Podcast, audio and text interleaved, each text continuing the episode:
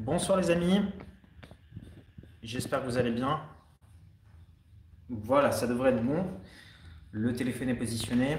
Dites-moi juste au niveau du son euh, si tout est correct, si vous m'entendez correctement. Je vous laisse me répondre dans le chat et puis on va commencer euh, tranquillement. je vais remettre un petit peu plus le truc grand. Ok, donc là normalement on devrait être bon. 5 sur 5 me dit Rachid, ok pour le son. Euh, ok, ok, donc ça a l'air nickel. Bon, bah, bienvenue dans ce live euh, aujourd'hui, euh, dans lequel on va répondre à cette question. Est-ce que c'est la fin de l'immobilier? Parce que bon, en ce moment, on voit passer un petit peu tout et n'importe quoi sur YouTube, dans les médias. Beaucoup de personnes un petit peu conspirationnistes qui vous disent que l'État, le gouvernement est derrière tout ça en train de tirer les ficelles. Et voilà. Et donc, on a beaucoup aussi de personnes bah, qui euh, débarquent et qui nous disent Bon, bah, l'immobilier, c'est fini, on vous l'avait dit. Voilà, vous avez investi dans l'immobilier, maintenant c'est fini pour vous, les gars. Euh, donc, bon, c'est toujours un petit peu marrant. après, bon, ce qu'il faut savoir, c'est que ce type de discours, on l'a eu depuis euh, un petit moment. Hein. Si vous investissez dans l'immobilier, vous avez toujours eu des personnes qui vous ont dit des choses du style les locataires ne vont pas vous payer, toilettes bouchées, toiture qui s'effondre. Les impôts vont tout te piquer. Euh, voilà, bon, on, a, on, connaît un petit peu les, les rengaines habituelles. Alors c'est vrai que là, on est dans un, dans un contexte un petit peu particulier. Crise du coronavirus, donc forcément, bah, ce sont des mauvaises nouvelles. Déjà, bah, pour les personnes qui sont en mauvaise santé, bah, c'est sûr que c'est triste. A, si vous avez des proches qui sont touchés ou si vous avez des personnes qui sont décédées, forcément, euh, ça va, euh, voilà, ça c'est des choses, euh, on a beau avoir tout l'argent du monde, tous les business du monde, tout ce qu'on veut, être positif, bah, quand on perd quelqu'un qui nous est proche, c'est toujours quelque chose de triste et bah, je vois certaines personnes qui des fois se réjouissent de la crise, il n'y a pas de quoi se réjouir, d'accord? Maintenant, il faut rester un petit peu pragmatique par rapport à ça. on ne peut pas contrôler, nous, de notre côté, ce qui va se passer, d'accord? Parce qu'on n'est pas, à moins que vous soyez médecin, infirmier ou quoi que ce soit, vous ayez un rôle à jouer, mais euh, pour la plupart d'entre nous, euh, ce n'est pas le cas. La seule chose qu'on peut regarder, qu'on peut faire, bah, c'est regarder comment est-ce que nous, on va réagir euh, par rapport à cette situation. Et il y a deux façons de réagir.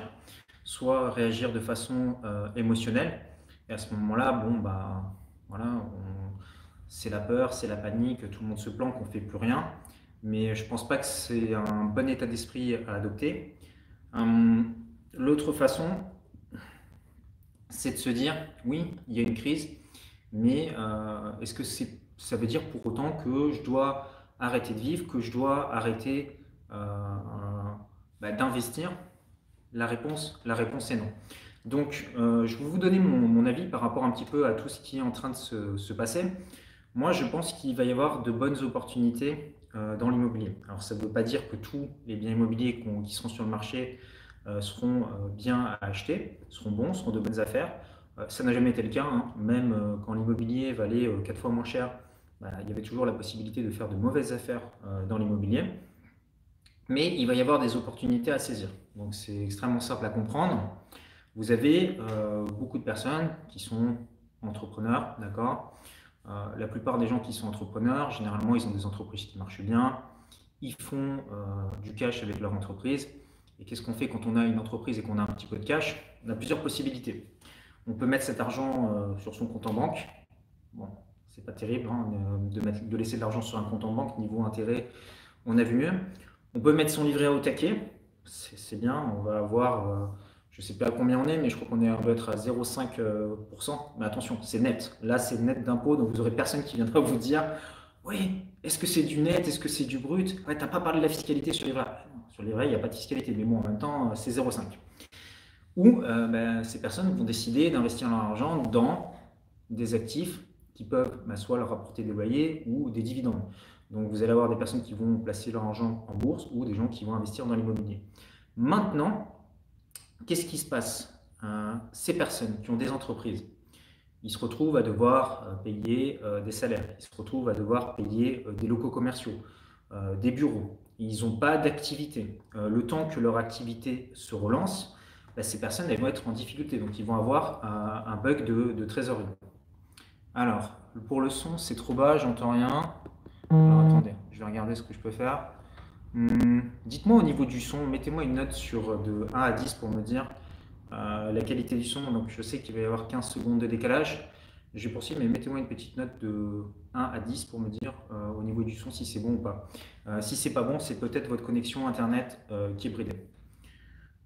ok, 9, 10, 10. Ok, donc a priori c'est bon. Vous inquiétez pas pour les prochains lives. de toute façon, c'est prévu que j'investisse dans, un setup avec un micro, une caméra plus professionnelle qu'on soit mieux. C'est bon, c'est bon, au niveau du son, vous pouvez arrêter de, mettre des notes, je vous remercie. Euh, du coup, j'ai un petit peu perdu le fil. Euh, qu'est-ce que je vous disais? Voilà, donc les, gens qui ont, des entreprises, euh, ils ont beaucoup de charges, ils vont avoir, ils vont devoir trouver de la trésorerie rapidement.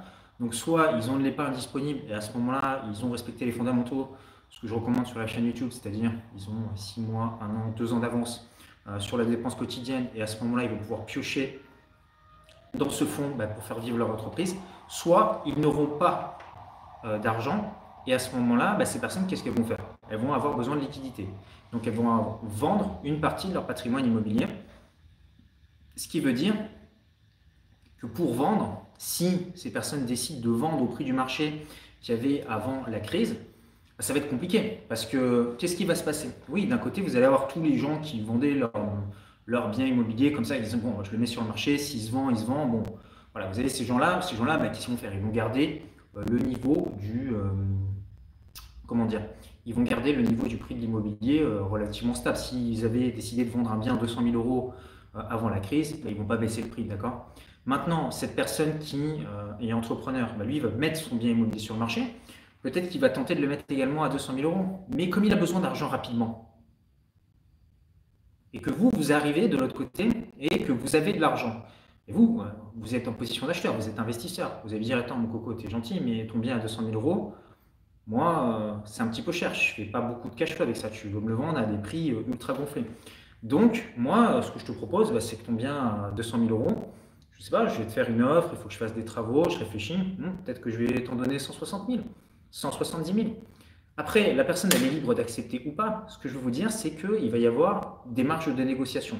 Donc, deux façons de se, positionner par rapport à ça. La première, c'est de se dire, moi j'attends, j'attends, j'attends, parce que l'immobilier peut baisser et euh, moi je veux me positionner au plus bas, etc.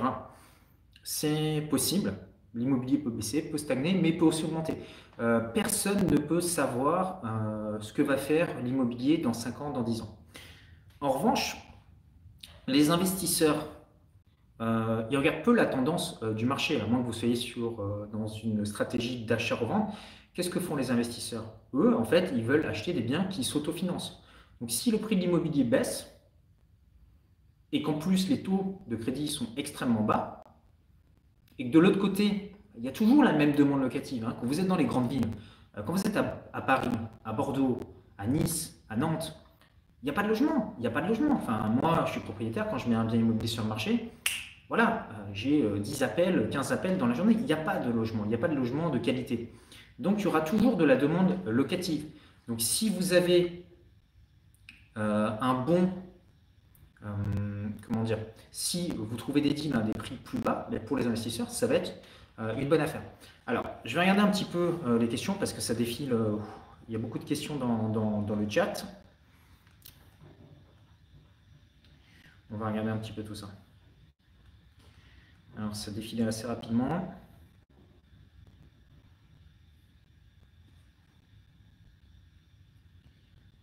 Ok.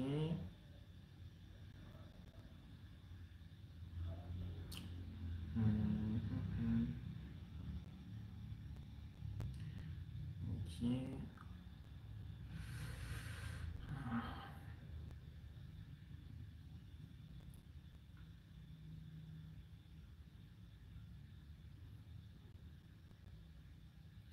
Alors, est-ce que euh, on demande une question sur les taux, euh, euh, de prêt immobilier Est-ce que je pense que les taux vont augmenter au-delà de 3% dans les quatre années à venir?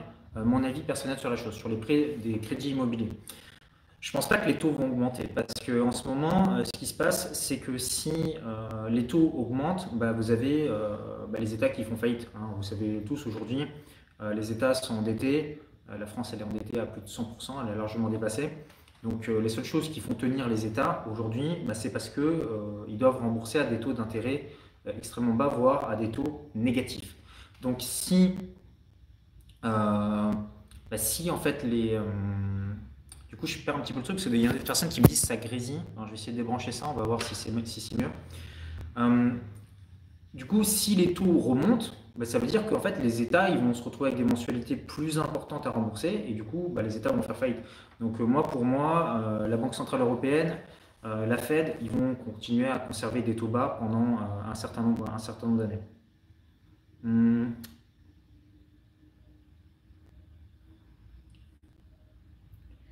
Hmm. Alors, est-ce que les banquiers vont suivre au niveau des dossiers? Bah, les banques vont continuer à, prêter. Maintenant, ce qui se passera, c'est qu'évidemment, vous allez avoir certaines banques qui sont euh, en difficulté. Donc, qu'est-ce que ça veut dire par rapport à ça?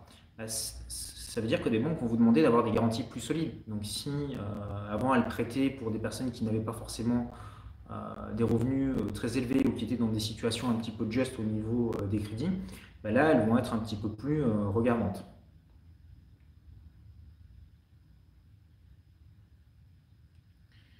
alors, Patricia qui pose une question, elle dit faut-il abandonner l'emprunt et acheter cash vu que les banques vont pomper l'argent? Alors, je ne pense pas du tout que les banques euh, feront euh, faillite. Alors, ce qui est possible, c'est que euh, en réalité, vous ayez des, bah, des banques qui soient en difficulté. Si les banques sont en difficulté, l'État les nationalisera. Donc, si vous avez vous de l'argent dedans, ça va pas forcément vous impacter. En revanche, oui, si vous êtes actionnaire, euh, je ne sais pas moi, d'une banque, euh, d'une banque française et que la banque est nationalisée, bah là, oui, vous risquez de voir vos actions diluer et du coup de perdre de l'argent par rapport à ça. Alors, est-ce qu'on sera obligé de baisser euh, les loyers pour nos locataires Notre, notre cash flow prendra-t-il un coup? Alors, ce qu'il faut bien comprendre, c'est qu'on ne va pas rester toute notre vie à la maison, enfermé à la maison. D'accord? On va peut-être rester quoi? Encore un mois, un mois et demi mais ensuite, les gouvernements ne euh, vont pas pouvoir garder tout le monde à la maison. Donc les gens vont devoir recommencer à sortir, euh, tout simplement bah, parce qu'il faut qu'ils mangent déjà. Donc euh, les gens vont recommencer à travailler. Donc les gens, s'ils travaillent, ils auront besoin d'avoir un toit au-dessus de leur tête. Donc l'immobilier, oui, vous pouvez regarder sur la période, les gens vont se dire, ouais, pendant 2-3 mois, ça a été compliqué de toucher des loyers ou d'attirer des locataires ou de faire de la location courte durée. Bon, et alors, sur une vie d'investisseur, quand on achète un bien immobilier, généralement, on signe un crédit sur 20 ans, 25 ans. Est-ce que 2-3 mois, à la fin de votre investissement immobilier, ça va faire un impact énorme? Non. Donc euh, il a pas, il faut, il faut le voir, euh, faut, avoir une vision de moyen, de moyen long terme. Alors, est-ce que les banques vont accepter de financer euh, à 110% Me demande CDB. Ben, oui, les banques continueront à financer à 110% à condition que tu aies un bon dossier. Alors, Bonne question de Vincent qui me dit la solution à l'hyperinflation, acheter à l'étranger dans une autre monnaie. Euh, qu'est-ce que j'en pense? Ben, En fait, il euh, ne faut pas rêver. Si tu veux investir à l'étranger, euh, les gens ne libellent pas la valeur de leurs biens immobiliers dans la monnaie locale. D'accord? Donc, si par exemple tu es en Hongrie, ici la monnaie c'est le forint, mais quand on te donne le prix d'un bien immobilier, ben, en réalité, il le calcule par rapport à l'euro. D'accord? Donc si demain même leur monnaie est dévaluée, euh, t'inquiète pas que automatiquement, voilà, si leur monnaie elle est dévaluée de 10%, t'inquiète pas que le lendemain, les prix de l'immobilier, ils, auront pris 10% euh, aussi. Donc il euh, faut pas croire que si vous partez dans un pays où la monnaie est plus faible, bah, que le, cours de l'immobilier ne va pas suivre. Généralement, ça suit le cours de la devise en sens, en sens inverse. Est-ce que les taux des crédits immobiliers vont monter en flèche? Non, la réponse est non. Bah, ils sont obligés de maintenir des taux extrêmement bas euh, pour que les entreprises puissent emprunter, pour que les particuliers puissent emprunter. Ce qu'ils veulent, c'est relancer la croissance. Et ils veulent également que les États euh, bah, puissent continuer de rembourser leurs dettes. Parce que le problème, c'est si un État fait faillite, ce qui s'est passé en ce moment bah, au Liban, hein, euh, au Liban, l'État n'a pas pu rembourser sa dette. Donc du coup, bah, derrière, ce qui s'est passé, c'est que les banques ont fait faillite. Donc il y a eu des banques runs, les gens se sont précipités pour aller retirer leur argent, ils n'ont pas pu, enfin ça a été, ça a été assez compliqué. Donc pour ça, si vous êtes inquiet pour vous protéger euh, au niveau de, votre épargne, ce que vous devez faire, c'est mettre votre argent dans plusieurs banques, d'accord? Donc je ne sais pas combien vous avez, mais si par exemple vous avez 300 euh, 000 euros hein, de patrimoine, bah, mettez votre argent par exemple dans six banques euh, différentes, d'accord Essayez de, diversifier. Et ne gardez pas votre argent uniquement en France, mettez votre argent dans différents pays. Ce qui fait que s'il y a un problème à un moment donné bah, dans un pays, vous, vous avez la possibilité bah, d'avoir votre argent également dans un autre pays. Je vous recommande également de détenir plusieurs devis, de ne pas simplement détenir de l'euro parce que en ce moment, voilà, l'avenir de l'Europe, vous le voyez avec un petit peu tout ce qui s'est passé, il est un petit peu compromis. il y a beaucoup de montées de nationalisme. Donc, il y a une possibilité qu'il y ait un éclatement de la zone euro ou que certains pays sortent de la zone euro. Et si c'est le cas, bah, l'euro va être euh, attaqué et va être dévalué. Donc, les gens vont préférer euh, bah, avoir du dollar que de l'euro si l'Europe est affaiblie, ce qui est logique. Donc, si vous, avez euh, l'intégralité de votre patrimoine en euros, bah, vous allez être pénalisé par rapport à ça.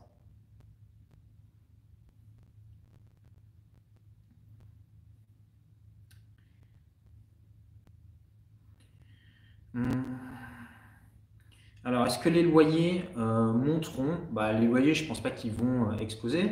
Euh, tout simplement, en fait, ce qu'il faut comprendre, c'est que les loyers, tu ne peux pas louer un bien, un studio, 2000 euros. Enfin, je veux dire, de l'autre côté, mets-toi à la place d'une personne qui loue un studio. c'est souvent une personne peut-être qui est célibataire, d'accord? Tu peux avoir peut-être des fois un couple, ou alors ce sont des étudiants avec les parents qui payent. Euh, pour qu'une personne puisse te louer un studio de 1000 euros, il faudrait peut-être qu'elle gagne trois fois plus, 6000 euros. Donc les loyers que vous allez toucher, ils seront euh, en rapport avec les salaires, entre guillemets, que touchent euh, vos locataires. Donc pour savoir si les loyers vont augmenter, bah, il faudrait déjà que les salaires augmentent, et je ne pense pas que ça va être le cas. Et l'autre chose, il faudrait qu'il y ait énormément, énormément de, de demandes locatives que dans une ville en particulier, je ne sais pas, tous les jobs se concentrent dans une seule ville et qu'il y ait une grosse pénurie de logements euh, pour que les loyers augmentent. Donc pour l'instant, non, les, loyers seront réévalués euh, normalement. Alors beaucoup de personnes me demandent pour les crédits à 110%, est-ce que les banques vont accepter euh, de financer à 110% Oui, les banques accepteront toujours de financer à 110%. Maintenant, c'est toujours pareil, lorsque vous allez voir une banque, il faut aller en voir plusieurs des banques. Si vous allez juste voir votre banquier et que vous lui demandez voilà, est-ce que vous voulez me prêter à 110%, grande chance pour qu'ils vous disent non. Donc euh, des fois, je vous présente des investisseurs sur la chaîne et ce sont des personnes qui euh, ont réussi à obtenir des prêts à 110% avec des différés d'emprunt, qui ont parfois réussi à s'endetter bien au-delà des 33%.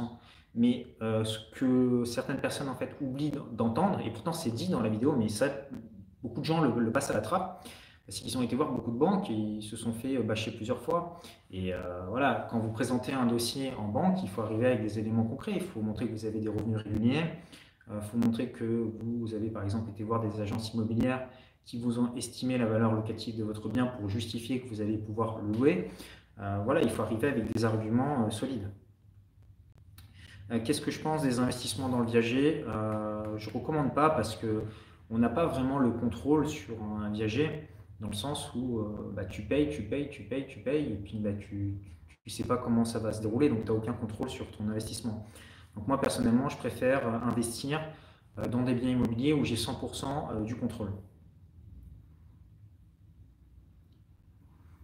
Hum, est-ce que je pense qu'il y aura une négociation entre les États et les banques pour annuler, réduire les dettes d'État?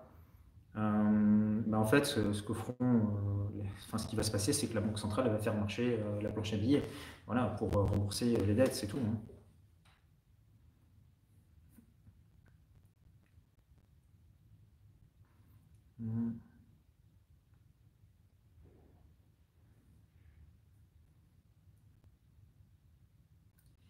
Euh, je regarde parce qu'il y a beaucoup de questions et ça défile, ça défile assez vite.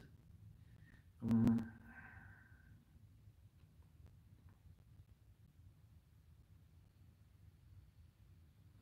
Alors, euh, on me demande, euh, je te remercie, mais est-ce que je pense que c'est un bon plan, l'immobilier? Ben, L'immobilier, c'est toujours pareil. Euh, l'immobilier, moi j'ai toujours dit, vous avez 95% des biens immobiliers qui sont sur le marché qui sont des mauvaises affaires. D'accord? Donc vous avez des personnes qui vont dire, voilà, il faut investir dans l'immobilier, c'est génial et tout. Non, il ne faut pas investir dans l'immobilier, c'est génial, parce que comme 95% des biens immobiliers sont des mauvaises affaires qui vont vous faire perdre de l'argent, c'est pas intéressant, entre guillemets, si tu regardes au sens global. Maintenant, nous, qu'est-ce qu'on fait? Qu'est-ce qu'on apprend euh, sur cette chaîne? Qu'est-ce qu'on apprend quand on est investisseur? On se positionne sur des marchés de niche. On va par exemple euh, acheter des biens qui sont délabrés, du coup, on va les payer moins cher, on va les négocier, on va rénover ces biens à moindre coût, faire quelque chose de qualité. Ce qui fait qu'on va pouvoir louer les biens en fourchette haute du marché alors qu'on les a achetés en dessous du prix du marché.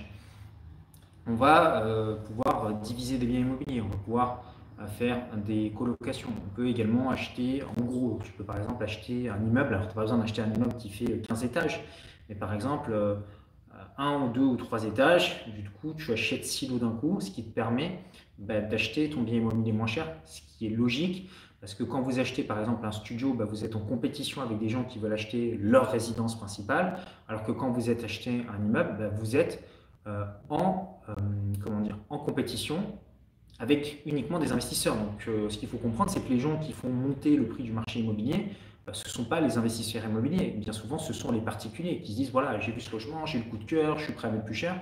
Un investisseur, lui, il regarde les chiffres. Donc un investisseur, il va toujours chercher à négocier, toujours chercher à payer moins cher. Donc souvent, d'ailleurs, euh, je fais une petite parenthèse, j'ai des personnes qui disent oui, c'est à cause des investisseurs qui spéculent que les prix de l'immobilier montent. Non, moi je pense que les investisseurs, au contraire, font baisser le prix de l'immobilier. Ce sont les personnes qui veulent acheter leur résidence principale qui font monter les prix de l'immobilier parce qu'ils vont voir la banque, ils se disent ok, je peux emprunter sur 25 ans, 30 ans, c'est quoi le maximum que je peux emprunter? Les taux sont bas, ok, bon, ben voilà, avec ça, je, mets, je, mets, tout, je mets tout le budget. Alors évidemment, tous les propriétaires ne sont pas comme ça, mais souvent, c'est ce qui se passe.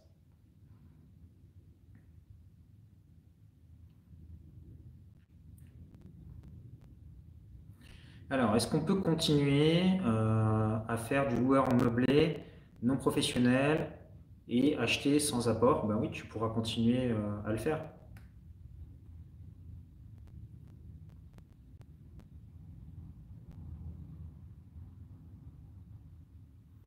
Hmm.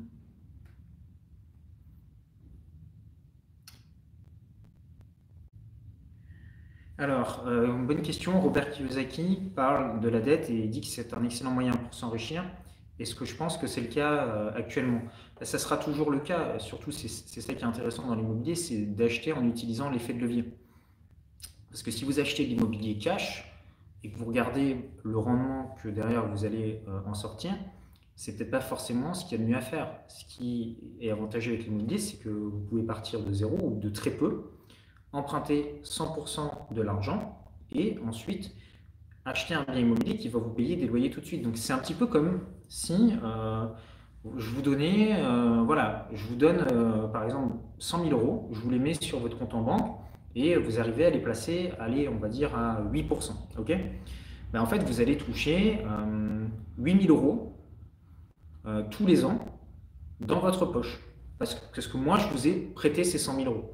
Et euh, en contrepartie euh, de ces 100 000 euros, moi, je vais vous demander euh, de me rembourser 1%. ok? Donc, vous faites un profit, vous comprenez? Donc, si tu achètes par contre de l'immobilier cash, bah déjà, combien de temps en fait il va te falloir pour générer 100 000 euros? Ça prend beaucoup de temps. ok? Se constituer un patrimoine de 500 000 euros ou 1 million d'euros, ça peut prendre des décennies. D'accord? Emprunter de 100 000 euros, combien de temps ça prend? Bah, Une après-midi. Donc, ce qu'il faut comprendre, c'est que si vous voulez vous enrichir, en fait, ce qu'il faut faire, c'est gagner de l'argent dans un laps de temps limité. Parce que si vous gagnez de l'argent lentement, en fait, vous n'allez jamais vous enrichir. Qu'est-ce que font les personnes? Regardez tous les gens qui ont des business, tous les gens qui ont euh, des biens immobiliers, tous les gens qui sont, ben, ils ont gagné plus d'argent que les autres dans un temps plus court. Et pour ça, en fait, il faut utiliser euh, l'effet de levier. De toute façon, notre monnaie aujourd'hui, elle est basée sur de la dette. Hein. L'argent que vous utilisez, c'est parce qu'à un moment donné, vous avez une personne qui a fait un crédit. Toute la circulation euh, monétaire qui est là, bah, euh, c'est uniquement parce que parce qu'il y a quelqu'un qui a contacté un crédit.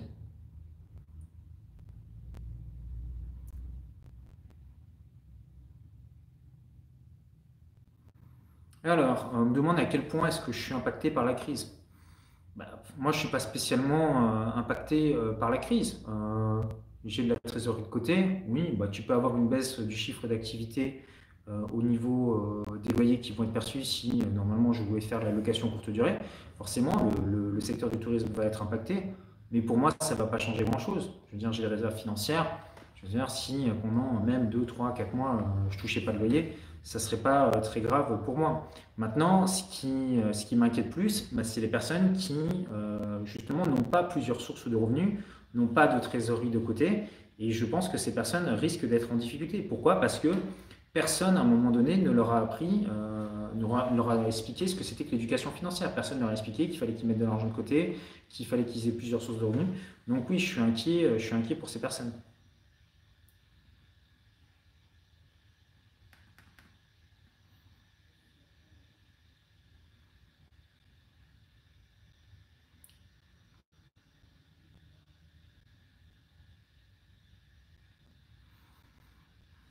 Alors, euh, Grégory qui dit en cas de forte inflation, qu'est-ce qui va se passer pour les investisseurs immobiliers? Bah, C'est simple, s'il y a de l'inflation, bah, les investisseurs immobiliers ne le, verront pas. C'est-à-dire que la valeur de leur bien immobilier bah, prendra, prendra de la valeur, tout simplement. Demain, si tu as une inflation de 10%, ton, prix, ton prix immobilier euh, augmentera euh, de 10%. Maintenant, il faut faire attention parce que vous avez souvent des, personnes qui sont propriétaires, et je pense notamment aux personnes qui sont propriétaires de, leur résidence principale. Ils ont, acheté leur résidence principale 200 000 euros. Ils disent voilà, aujourd'hui, si je la revends, euh, je la vends 350 000, j'ai fait 150 000 euros plus-value. Je dis ok, très bien, oui, ça se vaut sur le raisonnement. Mais qu'est-ce qui se passe S'ils revendent leur maison 350 000 euros et qu'ils doivent se reloger, d'après vous, combien il coûte le prix de l'immobilier maintenant? Bah, il coûte 350 000 euros, ok, les prix ont monté de l'autre côté. Donc en réalité, c'est virtuel, d'accord? Donc il ne faut pas se dire on a fait une plus-value. C'est pour ça que vous devez vous concentrer, euh, quand vous êtes investisseur immobilier, euh, sur euh, le cash flow. Bon, allez, on est 1000, plus de 1000 personnes en live, on est à 140 likes. Faites monter un petit peu les likes pour m'aider à référencer le live pour les personnes qui le reverront en replay. Puis comme ça, ça va aussi le propager un petit peu sur YouTube, comme ça va attirer du monde. Donc je compte sur vous, euh, cliquez sur le petit bouton like, ça me fera plaisir. Et c'est gratuit. Alors est-ce que je pense que différer d'emprunt sera plus compliqué après la crise? Non. Non, non. Il ne faut pas s'inquiéter plus que ça hein, par rapport, par rapport aux, banques. Hein. Hmm.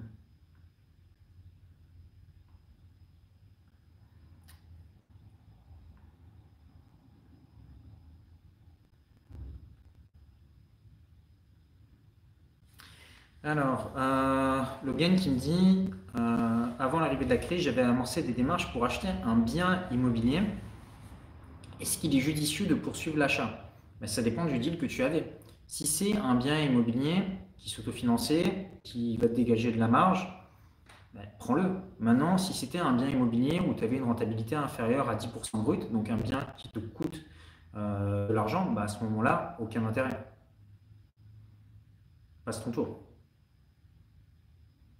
c'est pas une question de euh, c'est pas une question de, euh, voilà est-ce que c'est une bonne affaire ou pas? C'est une question est-ce que ça te rapporte de l'argent? Peu importe le cours de l'immobilier.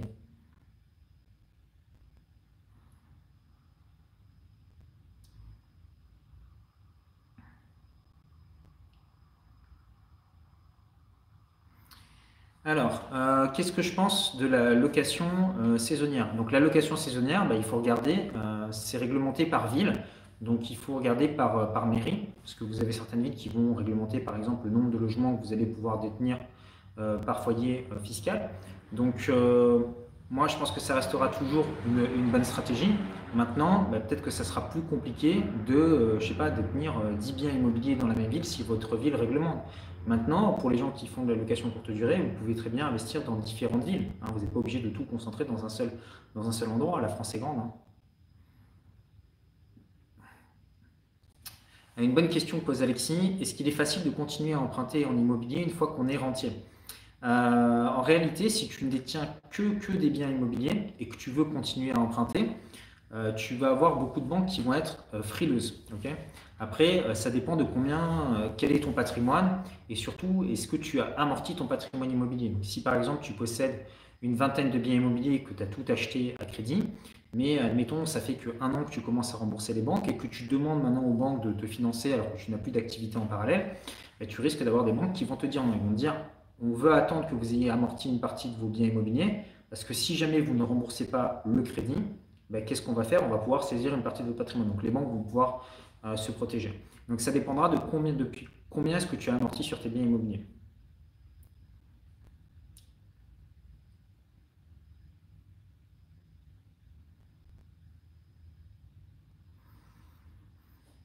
Alors Rémi qui me demande qu'est-ce que je pense d'investir dans un bien immobilier au ski? C'est peut-être pas le meilleur deal que tu puisses faire. Mais c'est une activité qui est quand même extrêmement saisonnière. Donc, euh, je sais pas, je c'est pas forcément vers là-bas que je me dirige.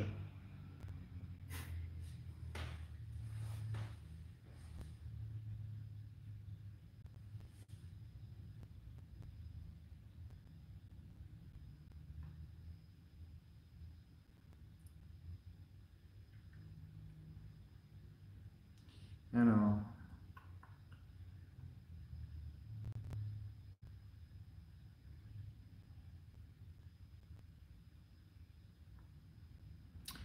il donc je fais un petit peu le, tri pour, pour, sélectionner ce qui, va être vraiment intéressant. Hmm. Beaucoup de personnes qui me disent voilà, j'ai signé des biens immobiliers, je suis inquiet, j'achète en périphérie Paris pas, faut, se détendre. Hein. L'immobilier va pas disparaître. Hein. Bon, je sais que le live, euh, le, titre du live, c'était est-ce que c'était la fin de l'immobilier? Je, vous donne la réponse hein, si vous êtes pressé. La réponse est non, d'accord? Euh, l'immobilier, les gens auront toujours besoin de se loger euh, dans 6 mois, dans un an, dans 5 ans, dans 10 ans, dans 20 ans, d'accord? Donc, faut pas paniquer par rapport à ça. Donc, vous aurez toujours des locataires. Donc, souvent, il y a une grosse crainte d'ailleurs des personnes bah, qui n'ont jamais investi dans l'immobilier. Ils disent ok, j'achète un bien, mais imagine, il n'est pas loué. Bah, c'est vraiment que. Euh, c'est souvent des personnes qui n'ont jamais investi parce que tous les propriétaires le savent. Euh, quand on met un bien immobilier euh, on le met dans une ville où il y a de la forte demande locative, on est limite harcelé pour, pour que les gens bah, prennent. Les gens veulent déposer leur dossier, ok?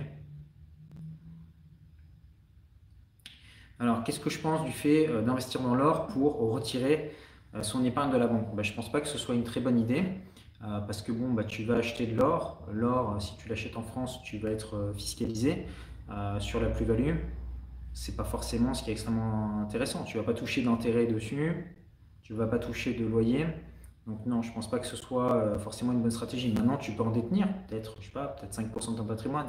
Mais en tout cas, je pense pas que ce soit une bonne idée de convertir tout son patrimoine en or. Alors, euh, qu'est-ce que je pense de l'investissement dans les locaux commerciaux ou dans les bureaux? Bah, En ce moment, euh, oui, il va y avoir de bonnes opportunités euh, de ce côté-là. Parce que si vous avez bah, des entreprises qui sont en difficulté, qui avaient pris des bureaux, qui se retrouvent en crise de liquidité, bah, d'après vous, est-ce qu'il vaut mieux acheter quand ça monte ou quand les gens, quand tout le monde va, quand tout va bien, ou quand il y a des difficultés? Dans quel, à quel niveau vous allez avoir une marge de négociation? Donc oui, ça va être intéressant d'investir là-dedans. Maintenant, c'est toujours pareil, il faut respecter la règle de est-ce que vous allez avoir de la demande locative.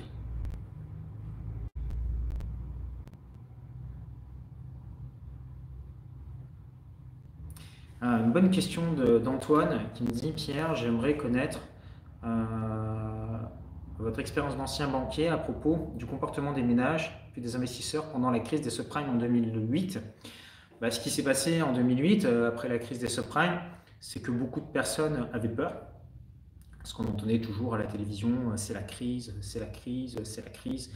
Donc euh, beaucoup de gens, bah, notamment des gens qui avaient des PEA ou des assurances-vie, qui étaient investis en fait sur le marché action, ont eu peur, voyaient les marchés descendre et en fait ont vendu, ont vendu au plus bas. Et à cette époque-là, moi je me souviens, bah, on, était, on était à des planchers. Hein. donc euh, c'était le moment, si tu veux, de, réinvestir, mais la plupart des gens ne voulaient pas entendre le message. Ils avaient peur, ils avaient peur, ils disaient c'est la crise. Sauf que si tu veux, entre 2008 bah, et 2020, euh, ça fait comme ça les marchés, ça, ça, ça a augmenté en ligne droite. Donc, euh, bah, comme les gens ont eu peur d'investir parce que c'était la crise, bah, ils ont raté, ils ont raté une grosse partie de la hausse. Donc, souvent, les gens veulent investir quand c'est l'euphorie, et euh, quand c'est un petit peu la panique, les gens ont peur. Alors qu'il faudrait faire tout l'inverse. Hein.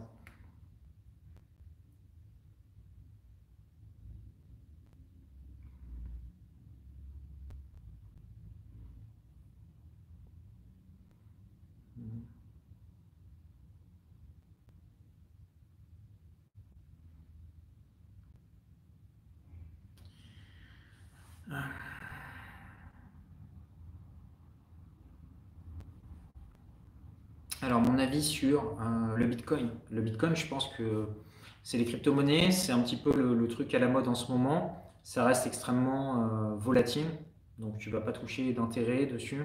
Donc tu peux en avoir une partie dans ton patrimoine, des crypto-monnaies, mais en tout cas, je ne te recommande pas de miser sur ça pour devenir riche. D'accord? Donc c'est bien, entre guillemets, en stratégie de diversification, mais si tu veux t'enrichir, tu n'as pas 36 solutions, c'est soit tu démarres un business, soit tu deviens investisseur. D'accord? Mais euh, sur les crypto-monnaies, oui, tu aurais investi dans les crypto-monnaies, je ne sais pas, après la crise des subprimes, oui, là, ça, été intéressant. Mais maintenant, euh, tu arrives un petit peu après la bataille.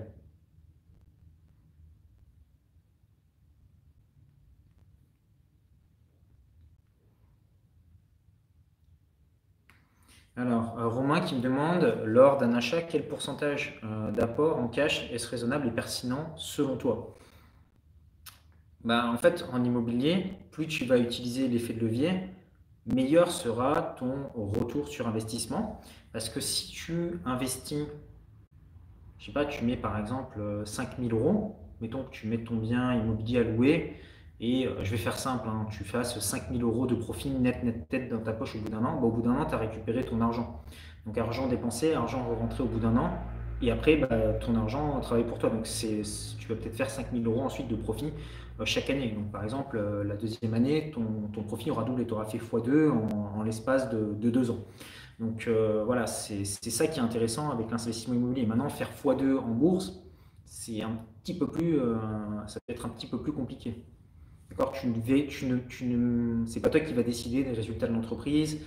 il va falloir que tu réussisses à prévoir le comportement des autres investisseurs. Alors qu'avec un, achat immobilier, c'est toi qui es au contrôle, d'accord? C'est toi qui fixes tes loyers, c'est toi qui décides comment tu vas rédiger ton annonce. Donc tu as quand même beaucoup plus de, maîtrise. Donc euh, si tu débutes, ce que je te recommande, c'est de mettre peu d'apport euh, quand tu fais tes achats immobiliers et de garder ton cash. Parce qu'en fait, c'est assez paradoxal, mais si tu veux devenir un investisseur immobilier, que tu veux que les banques continuent à te prêter, bah, par exemple, quand tu seras au cinquième bien immobilier, imaginons que tu as acheté euh, tes cinq premiers biens immobiliers en mettant peu d'apport, la banque, si tu veux qu'elle te prête pour le sixième, bah, elle va dire Ok, non, bah là, on ne vous prête pas, là, on va pas avec 5% d'apport, on ne vous prête pas, il faut mettre 20%. Et là, si tu n'as pas le cash, la banque va, refuser de te suivre.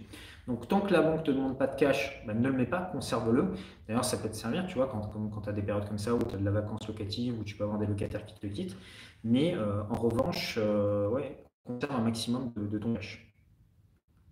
De toute façon, à partir du moment où tu as du cash, tu pourras saisir les, bonnes opportunités. Donc, euh, l'argent aujourd'hui, tu peux l'emprunter gratuitement.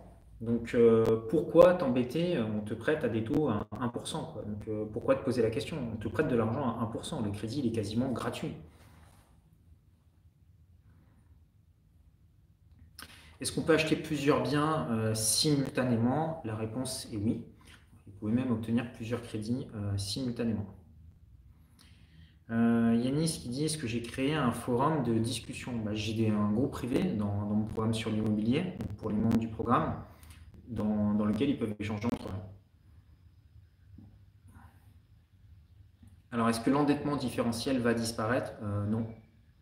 Pour ceux qui ne savent pas ce que c'est l'endettement différentiel, c'est euh, quand vous allez voir une banque, vous avez acheté un bien immobilier, il s'autofinance, donc la banque considère que c'est une opération blanche.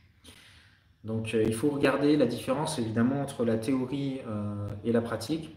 Vous avez beaucoup de banques où euh, vous avez ce que l'on appelle, bah, le directeur a la, possibilité, c'est une délégation, c'est-à-dire que c'est lui qui décide en agence si oui ou non il vous finance votre dossier. Donc vous avez d'autres banques où ça doit remonter systématiquement au siège. Donc les banques où c'est validé systématiquement au siège, c'est plus difficile d'obtenir des crédits immobiliers. Les banques où vous pouvez directement dealer avec le directeur d'agence ou le sous-directeur d'agence, c'est beaucoup plus simple d'obtenir des crédits immobiliers.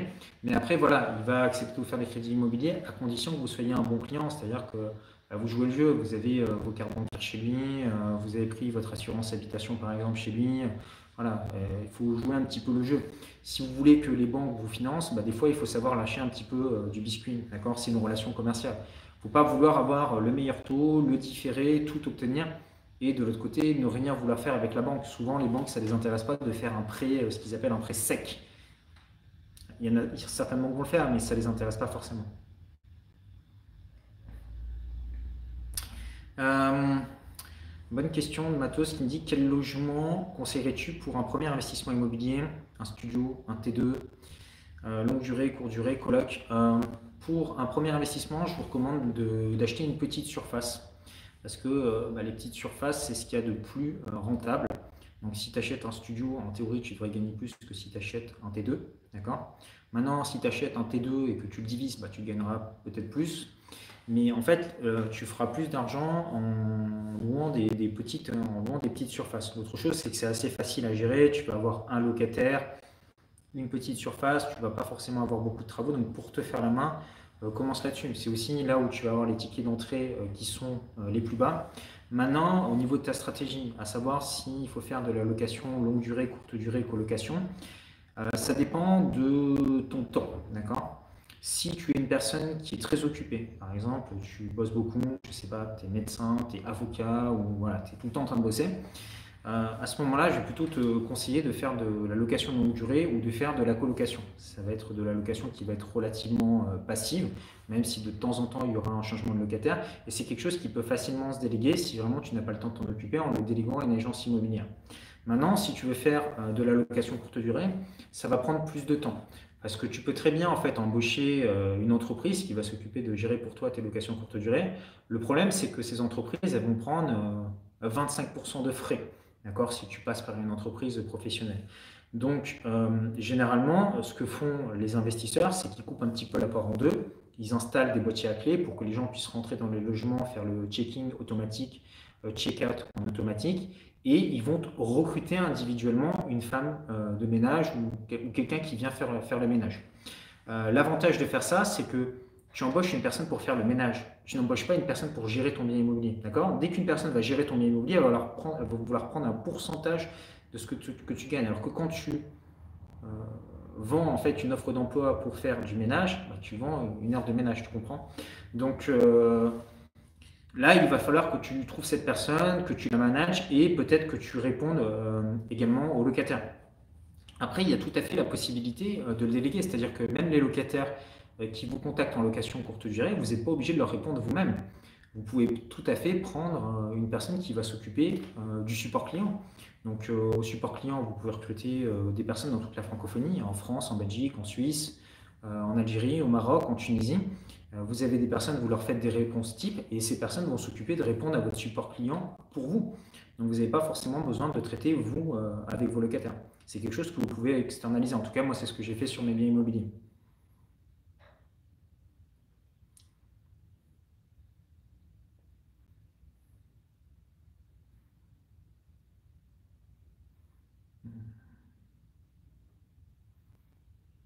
Alors, quels sont les types de logements où il y a le plus de demandes de location, location courte durée, location étudiante ou location euh, à l'année? Bah, Ça dépend. Euh, dans les villes étudiantes, euh, tu vas avoir énormément de demandes pour faire de la location étudiante. Donc, dès qu'il y a des universités, ça va être très facile de louer. Si tu vas à la campagne, un petit peu loin de tout, ça sera plutôt de la location à l'année. Maintenant, la location courte durée, bah, c'est dans des endroits où tu vas avoir des actifs, des centres d'intérêt, d'accord? Donc euh, bon, bah, si tu es, euh, je sais pas moi, sur, euh, au bord de la mer, bah, tu vas avoir, les gens veulent passer leurs vacances au bord de mer, donc là tu vas pouvoir faire de la location courte durée. si, je sais pas, tu es à côté du Mont Saint-Michel, bah, tu achètes un bien immobilier là-bas, les gens vont venir louer ton bien immobilier pour aller visiter le Mont Saint-Michel. Donc ça dépend vraiment de l'emplacement de ton bien immobilier.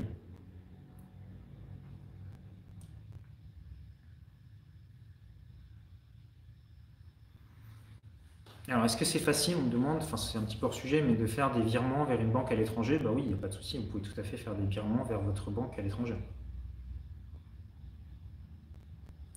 Alors, est-ce que euh, après la crise va permettre de faire des affaires avec encore plus de rentabilité à cause du chômage, des ventes urgentes? Bah oui, forcément, vous allez avoir des personnes qui euh, vont euh, qui ont besoin de liquidité et donc ces personnes vont vendre leurs biens immobiliers Maintenant, euh, c'est pas sûr que ça reste très longtemps sur le marché parce que les personnes qui vont vendre leurs biens immobiliers, elles ont besoin de liquidité maintenant, mais après ça va s'apurer. Je veux dire, euh, euh, l'économie va reprendre son cours et donc il va y avoir un laps de temps peut-être très court où vous, vous arrivez en, un mode investisseur immobilier, vous êtes en mode sniper, pam pam pam, peut-être qu'il va en falloir prendre 4, 5, 6 d'un coup parce que vous allez avoir beaucoup d'affaires qui vont se positionner et ça va être très rapide. Mais dites-vous que bah, les investisseurs immobiliers, là, ils sont au taquet. D'accord? Je veux dire, moi je vous le dis, moi en ce moment je suis en train de regarder le marché tous les jours.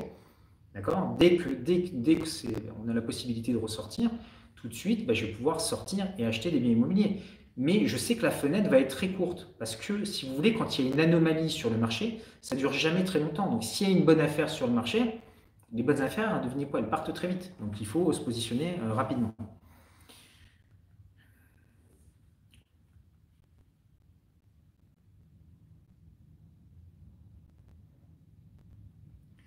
Alors Emery qui dit où est-ce qu'on met son cash flow? Bah, Le cash flow, soit tu peux le mettre de côté, soit tu peux l'investir dans une entreprise, soit tu peux l'utiliser pour acheter d'autres biens immobiliers. En tout cas, dans un premier temps, euh, moi ce que je te recommande, c'est de te constituer un fonds de sécurité, 6 à 12 mois d'avance, mais idéalement 2 ans d'avance euh, de revenus devant toi.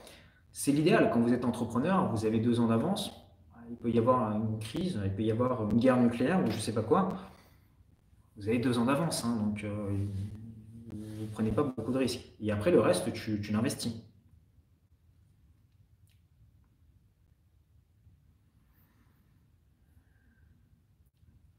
Donc le fille qui me dit, je suis étudiant, je m'informe sur l'immobilier, livres, vidéos.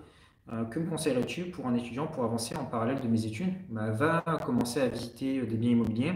Euh, prends rendez-vous avec ton banquier, dis-lui que tu veux investir plus tard, euh, qui t'explique un petit peu comment fonctionne le mécanisme. Euh, si tu as un ami, un oncle n'importe qui qui achète un bien immobilier qui va par exemple chez le notaire, bah, va avec lui, demande-lui si tu peux assister au rendez-vous euh, chez le notaire.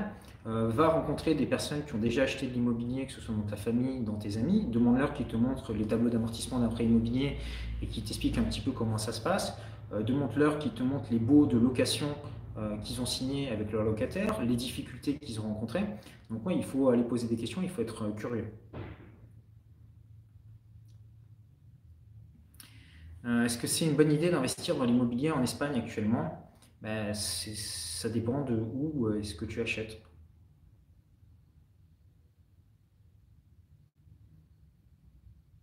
Alors, peut-on, quand on est débutant, acheter plusieurs biens immobiliers simultanément? Euh, Si vous êtes vraiment débutant, débutant et que c'est votre premier bien immobilier, non, ne le faites pas. Enfin, il faut y aller tranquillement, ok? Moi, je banalise l'investissement immobilier pour un petit peu le décomplexer parce que beaucoup de gens pensent que c'est réservé aux riches, qu'il faut être millionnaire pour acheter l'immobilier, tout ça. Il y a beaucoup de gens qui pensent ça. Hein. On va passer dans la rue, il y a beaucoup de gens qui pensent ça. Maintenant, euh, il ne faut pas non plus le prendre à la légère, d'accord? Vous avez un crédit, euh, ce sont de grosses sommes d'argent, vous êtes sur des durées d'investissement de 20 ans, vous allez avoir des locataires, des responsabilités, des contrats à signer. Donc, ce n'est pas quelque chose qu'il faut prendre à la légère. Donc, moi, sur ton, si c'est ton premier achat, je te commence Fais-en un d'abord, regarde un peu comment ça se passe, regarde aussi si ça te plaît, parce qu'il y a certaines personnes qui se disent Ok, je vais faire l'immobilier parce que c'est bien. Mais après, ils font l'immobilier, ils se rendent compte que ça ne leur plaît pas. D'accord? Il faut que ça te plaise. Moi, je sais que j'aime ça, tu vois. J'aime aller visiter, euh, euh, j'aime discuter euh, avec les locataires, voilà, je discute avec mon comptable. Enfin, c'est quelque chose qui me passionne. Tu regardes comment ça se passe, l'évolution du marché, comment obtenir le crédit immobilier. Il faut que ça te plaise. Il y a des personnes, je peux comprendre, je peux comprendre, ça ne leur plaît pas du tout. Donc après, il y a aussi les goûts euh, et les couleurs. Donc si euh, tu, euh, tu, peux aussi faire de l'entrepreneuriat ou tu peux faire autre chose. il y a des gens qui veulent rester salariés et je respecte ça tout à fait. Hein. bonne question de Messis qui dit est-ce que le statut de frontalier suisse est bien vu par les banques françaises? Revenus plus élevés, mais sécurité de l'emploi. Oui, mais si tu as des bons revenus que tu es en Suisse, euh, évidemment, les banques te, financeront. À ce moment-là, bah, il faut que tu ailles voir des banques qui sont justement à la frontière suisse, parce que tu imagines bien que tu n'es pas le seul euh, dans cette situation. Mais si tu as plus de revenus, évidemment que les banques vont plus te suivre.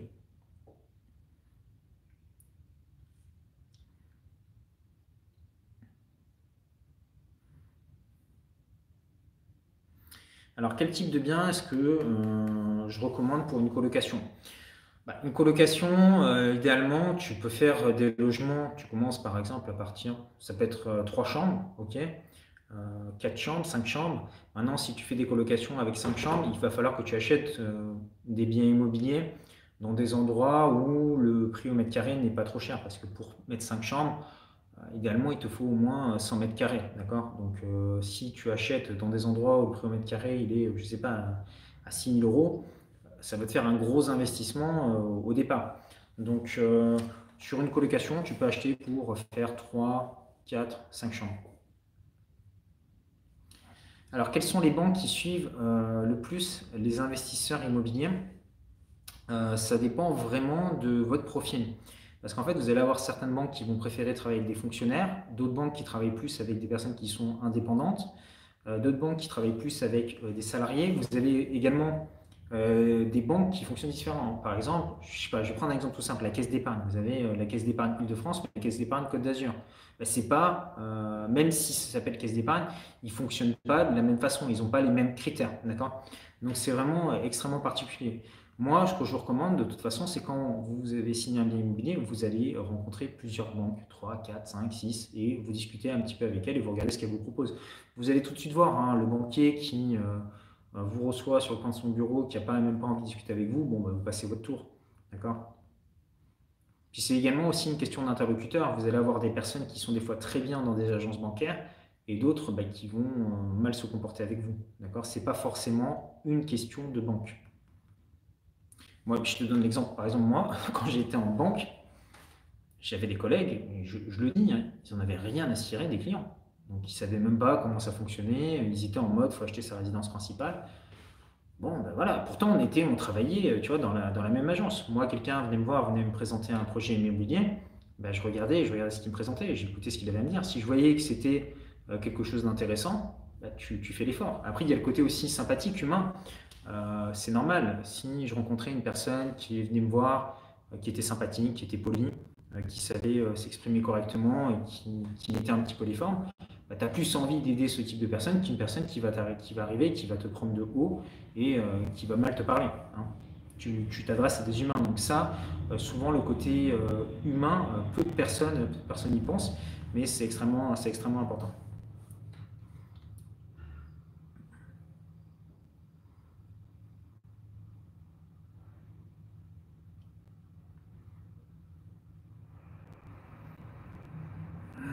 Alors, qui me dit quelle sera la prochaine formation que tu envisages de créer? Là, j'ai sorti euh, une nouvelle formation sur. Euh, en fait, euh, c'était une ancienne formation qui a été entièrement remise à jour dans laquelle j'ai rajouté des modules qui expliquent comment s'expatrier et comment faire, par exemple, quand tu as une entreprise sur le web pour créer ta société à l'étranger, payer moins d'impôts, quels sont les endroits où tu dois t'installer, où tu dois créer ta résidence fiscale, comment, dans quel pays comment faire pour créer ta résidence fiscale dans un pays, comment avoir une seconde nationalité. Donc voilà, tu trouveras les liens dans la description, ça s'appelle Patrimoine Offshore. Donc euh, la formation, elle a beaucoup, beaucoup, beaucoup changé, j'ai rajouté beaucoup de vidéos. Et du coup, bah, ça a changé l'angle de ce qui était prévu au départ. Alors, euh, est-ce que ta formation sur l'immobilier est compatible avec toutes les formes d'investissement courte et longue durée, colocation, etc. Évidemment, dans la formation, tout est abordé. Euh, location courte durée, location longue durée, colocation, achat d'immeubles de rapport. Euh, évidemment, tout est, euh, tout est balayé en long, en large, en travers. comment diviser un bien immobilier, comment faire des travaux de rénovation, tout, tout, tout est abordé. pour un premier investissement, il vaut mieux investir en France ou à Budapest? Bah, ça dépend, est-ce que tu as du cash? Parce qu'à Budapest, personne ne va te prêter. D'accord? Donc euh, à Budapest, tu ne pourras pas obtenir de crédit. Maintenant, si tu as 150 000 euros à mettre sur la table, cash, bon, bah, viens les investir à Budapest. Mais euh, est-ce qu'il vaudrait mieux pas que tu utilises, si tu as 150 000 euros et que tu résides par exemple en France, en Belgique, en Suisse, je ne sais pas où tu vis, que tu ailles voir ta banque et avec ces 150 000 euros, plutôt que tu achètes 5 biens immobiliers dans ton pays? Moi, je pense que ça serait peut-être plus intéressant euh, à partir du moment où vous avez accès au crédit d'immobilier et que vous n'avez pas maximisé votre capacité d'emprunt, bah, c'est dommage. Et il y a beaucoup de gens en fait qui ne maximisent pas leur capacité d'emprunt et du coup qui perdent euh, de l'argent.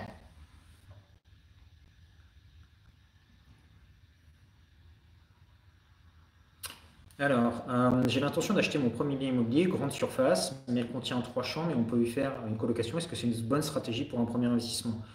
Ben Oui, maintenant il faut que tu testes la demande locative. Euh, regarde si tu as des gens qui sont intéressés pour louer des chambres en colocation.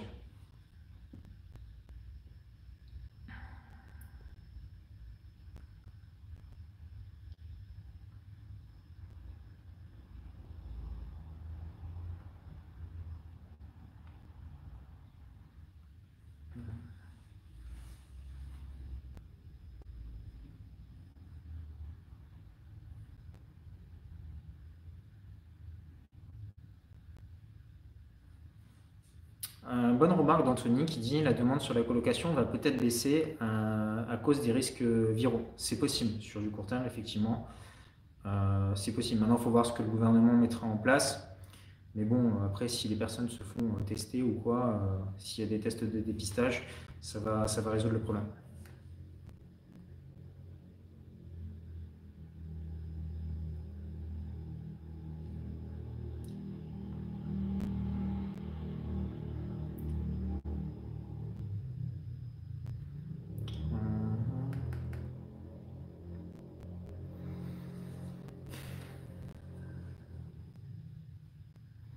Est-ce que je peux louer un appartement en nom propre à des professionnels via Booking euh, bah, Ça dépend en fait de ta ville. Euh, il y a certaines villes où tu vas devoir, tu vas avoir besoin d'avoir une autorisation euh, de la mairie pour louer ton bien immobilier et qu'il va falloir que tu fasses un changement d'usage. Maintenant, si tu loues ton bien sur des périodes très courtes, par exemple, je sais pas, tu loues un mois dans l'année, il n'y aura pas de souci. Et si tu veux faire de la location pour te durer toute l'année, certaines villes vont te demander de faire un changement d'usage de ton bien euh, immobilier et à ce moment-là, il faut que tu aies une autorisation euh, au niveau de la mairie. À partir du moment où tu as ça, bah, tu peux louer ton bien immobilier sans aucun problème. Il ne faut pas que ce soit également interdit dans le règlement de copropriété. Donc, lis bien le règlement de copro avant.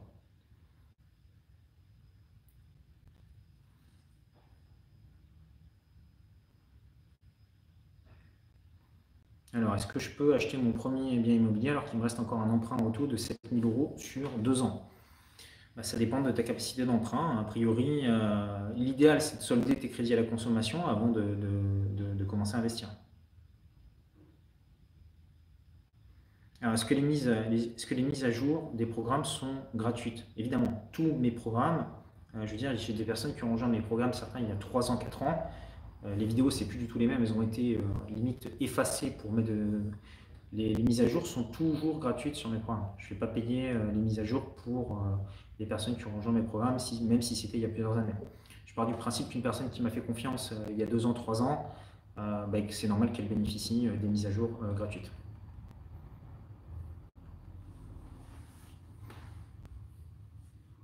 Très bonne question. est-ce que lorsque je fais une colocation, est-ce que je fais un bail? Un colocataire qui paye la totalité ou plusieurs baux, un par colocataire. Moi, je fais un bail par euh, colocataire. D'accord? Je sais que euh, c'est un petit peu à la mode, on voit sur le net. Voilà, donc euh, tu fais signer un bail à chaque personne et chaque personne doit être solidaire de l'autre personne. Qui a envie de signer ça? Moi, je sais pas, je me mets à la place d'un étudiant, il débarque, je vais dire écoute mon coco, tu vas te porter caution pour les deux personnes qui sont là que tu connais pas je veux dire, c'est pas très sérieux. Enfin, je veux dire, on fait du business, mais il faut quand même rester euh, un minimum, un minimum de bon sens et un minimum d'éthique.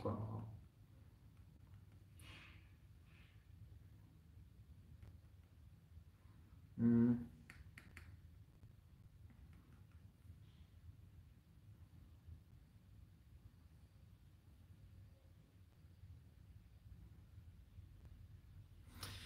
Alors, euh, si on a le capital pour s'acheter sa résidence principale et une partie pour investir, est-ce que tu, conseilles d'investir la totalité dans l'investissement locatif?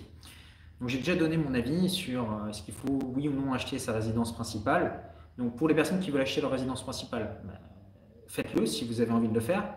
Maintenant, moi, je vous dis, dans l'idéal, si votre but, si votre but, j'ai bien dit si, si votre but c'est d'acheter 1, 2, 3, 4, 5 biens immobiliers et de les louer, hein, enfin d'obtenir le maximum de crédit, à ce moment-là, n'achetez pas votre résidence principale parce que vous allez être bloqué. Si vous avez acheté votre résidence principale, c'est un passif, donc ça va prendre une grosse capacité, euh, une grosse partie de votre capacité d'emprunt. Quand vous allez aller voir les banques et vous allez demander du financement, bah, la plupart des banques vont euh, vous refuser votre dossier. Donc il vaut mieux rester locataire et faire plusieurs investissements à la suite. Alors là, j'ai toujours des personnes qui me disent oui, mais non, mais tu comprends, si tu es locataire, on prend aussi ton loyer en cours. Il faut être malin. Hein. Moi, vous croyez quoi quand, je vais voir une banque ou tu lui, tu lui dis bah voilà, je vais acheter ma résidence principale. Donc du coup, il dit bon, bah, ton loyer disparaît. Puis ta résidence principale, euh, trois jours après, ah, bah, tiens, j'ai décidé de la louer, j'ai changé d'avis. Il n'y a rien qui vous l'interdit, ok? Sauf si vous avez euh, un prêt à tout réglementé par l'État, là, vous n'avez pas le droit de le faire. D'accord? Donc, il faut être un petit peu malin. D'accord? Dites aux banques ce qu'elles ont envie d'entendre. Mais attention aussi, euh, ne vous mettez pas en difficulté, ne faites pas n'importe quoi dans l'immobilier. J'ai pas dit il faut prendre des crédits, il faut faire n'importe quoi. Faites des bonnes affaires. Quand vous prenez un crédit, faites en sorte qu'il soit remboursé. ok?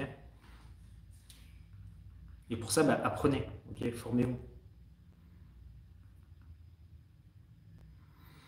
Alors, combien de temps je recommande d'attendre euh, avant d'acheter un deuxième bien immobilier, un troisième bien immobilier? Bah, Généralement, c'est pas combien de temps il faut attendre, mais les affaires, euh, des fois, on se dit voilà, je, vais, je cherche un studio, je cherche un T2, et puis sur le marché, tu as un T3 qui tombe. Et c'est une super affaire. Qu'est-ce que tu fais? Tu l'achètes. Donc souvent, en fait, c'est pas pas en ayant des critères spécifiques qu'on trouve une bonne affaire. Souvent, on a un deal qui est là, un truc qu'on n'avait pas forcément prévu, qu'on n'avait pas prévu forcément dans tel ou tel quartier, et le deal est là. Bah, tu le prends. Parce que quand il y a du cash flow, bah, tu le prends, tu te positionnes. Okay faut, vraiment être ouvert d'esprit et être curieux. Quand vous êtes investisseur immobilier, des fois, moi, je vais visiter des biens immobiliers. Je sais que ça ne va pas forcément être un super deal et tout, mais le fait d'aller voir l'agent immobilier, de montrer que je visite, puis je lui demande à chaque fois systématiquement, mais est-ce que vous n'avez pas d'autres biens immobiliers en stock? Est-ce qu'il n'y a pas d'autres choses? Et euh, là, elle me dit, ah oui, on a fait rentrer tel ou tel truc, donc ça me permet de réactiver toujours mes contacts. Euh, je veux que les agents immobiliers ils mettent en tête. ok? Euh, moi, j'ai un WhatsApp avec tous les agents immobiliers. Et très souvent, je leur envoie des nouvelles et je leur dis au fait, tu sais, je suis toujours en train de chercher s'il y a ou tel ou tel truc, surtout tu m'appelles. Donc c'est très important que vous soyez comme ça au taquet avec les agents immobiliers. Dur d'acheter sans CDI ni garant. Petit smiley qui pleure. Bah oui, mais bon, en même temps, c'est comme ça. c'est les règles. Bah, trouve un CDI et trouve des garants. Il faut, euh, si tu alors si tu me dis ouais j'ai pas les compétences, bah, à ce moment-là forme-toi, développe une, euh, développe une compétence. Aujourd'hui tu peux apprendre plein de choses. Tu peux te former, euh, je sais pas, dans la programmation informatique, tu peux devenir monteur vidéo, tu peux apprendre la comptabilité. Aujourd'hui on peut tout apprendre sur internet, donc développe une compétence ou apprends une langue étrangère et pars à l'étranger. Voilà, et tout est possible. Hein. Moi, j'étais nul euh, en anglais, mais vraiment nul, nul, nul de chez nul. Je peux vous dire que mes professeurs pourront témoigner au lycée. Bah, je suis parti euh, vivre pendant 9 mois euh, au Canada et j'ai appris à parler, j'ai appris à parler anglais. J'ai toujours mon accent français, mais ça va. Bah, avec ça, tu peux trouver beaucoup de boulot. Qu'est-ce qu'on doit remplir comme formulaire pour les impôts, pour les revenus issus du Airbnb Booking? Bah, Tu vas voir ton, comptable. Hein. Ça dépendra en plus de ton, statut. Est-ce que tu le fais, euh, est-ce que c'est ta résidence principale, tu l'as loué un mois, ou est-ce que c'est une activité à temps plein euh, Est-ce que tu es en régime euh, loueur meublé professionnel Est-ce que tu es en régime loueur meublé non professionnel Est-ce que tu as acheté via une société à l'IS, à l'IR Donc voilà, il y a beaucoup de choses. Donc va voir, prends rendez-vous avec ton comptable.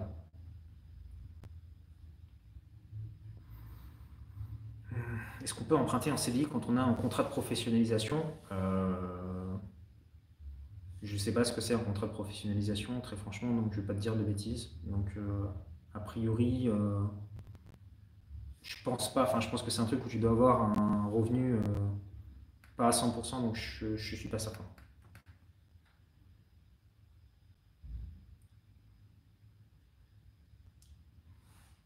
Alors, bonjour Pierre, je suis au chômage, licencié économique, mais avec 100 000 euros de disponibles, est-ce que la banque attendra que j'ai un CDI pour me prêter pour un premier achat? Oui, la banque ne te prêtera pas si tu n'as pas de revenus réguliers. Donc c'est soit tu peux lui présenter tes chefs d'entreprise et tu peux lui présenter des bilans, euh, soit tu as des fiches de salaire, ou soit tu as des revenus euh, ailleurs, mais euh, la banque refusera de te prêter si tu n'as pas des revenus réguliers. D'accord?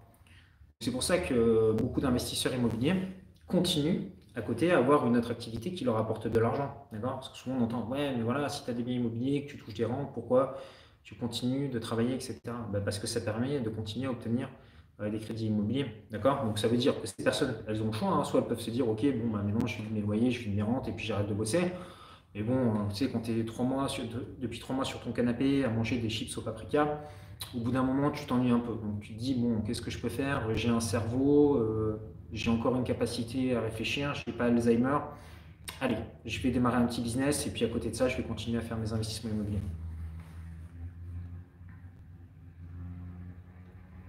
Alors, est-ce qu'il y aura une rediff du live? Oui, ça sera rediffusé sur la chaîne euh, YouTube. Euh, pour la colocation, est-ce qu'il faut prévoir une salle de bain par chambre? Oula, malheureux, surtout pas, surtout pas. Euh, si tu fais une colocation, par exemple, tu fais une colocation avec 5 chambres, deux salles de bain, c'est bien, et idéalement, mets des toilettes séparées. Parce que bah, c'est tout bête, mais voilà, tu as quelqu'un qui est dans la salle de bain le matin, si les toilettes sont dans la salle de bain, bah, l'autre, il faut qu'il attende, tu vois. Donc, si tu mets une salle de bain, un toilette, une salle de bain, un toilette et un grand salon, idéalement, c'est ce que les gens, ce que les gens recherchent. Maintenant, les colocations, ben voilà, moi quand j'étais euh, étudiant, j'ai déjà vécu hein, dans une colocation. Tu as ta petite chambre avec ton bureau, euh, tu as tout ce qu'il te faut, euh, la connexion internet est partagée. Puis bah, de temps en temps, tu rencontres tes collègues dans le salon, tu partages la cuisine. ouais, c'est plutôt cool. C'est bien quand tu es, es, jeune, ou il y a d'autres personnes aussi qui aiment ce mode de vie parce qu'ils ne veulent pas rester tout seuls. Par exemple, il y a des colocations que peu de personnes soupçonnent, c'est une personne âgée avec une étudiante, par exemple. Parce que bah, la personne âgée, elle n'a pas envie de rester euh, toute seule. Et euh, l'étudiant, bah, les parents, ils n'ont pas envie, tu vois, que la fille, parte sortir en boîte et faire n'importe quoi et qu'elle ramène tout le monde à la maison. Tu vois ce que je veux dire? Donc, forcément, bah, ça arrange un petit peu tout le monde et euh, c'est ce qui s'appelle des colocations mixtes. Vous n'avez pas que des étudiants dans les colocations, vous avez aussi des personnes, vous savez, qui ont divorcé, qui se séparent. ils doivent toujours continuer de payer le crédit et donc ils prennent une chambre en colocation. Donc vous avez vraiment plusieurs, plusieurs profils, ou des gens qui débarquent dans une nouvelle ville, ils ont envie de se trouver un nouveau boulot, etc. Donc euh, voilà, des jeunes actifs.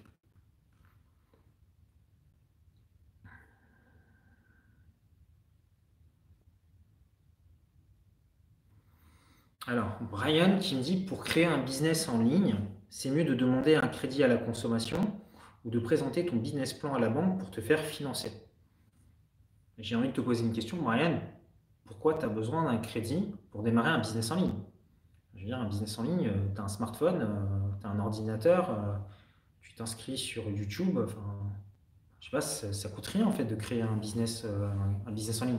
Tu n'as pas besoin d'avoir de capital. Allez, maximum, je sais pas, peut-être 1000 euros, même pas. si encore tu dépenses beaucoup au début, mais tu peux démarrer avec beaucoup moins de ça. Avec 100, euh, 200 euros, tu peux démarrer ton business en ligne. Si tu as déjà un smartphone, un ordinateur, non, bah, il faut que tu te formes à ce moment-là, apprends à créer un business en ligne. Hein. Tu peux checker mon programme Imperium, je montre ça euh, étape par étape, mais tu n'as pas besoin d'aller faire un crédit à la banque pour démarrer ton business en ligne.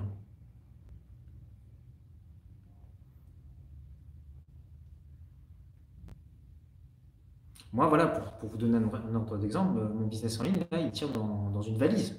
donc là, je voyage avec une valise cabine quand je me déplace. Donc euh, il n'y a pas besoin de mettre beaucoup d'argent. Hein.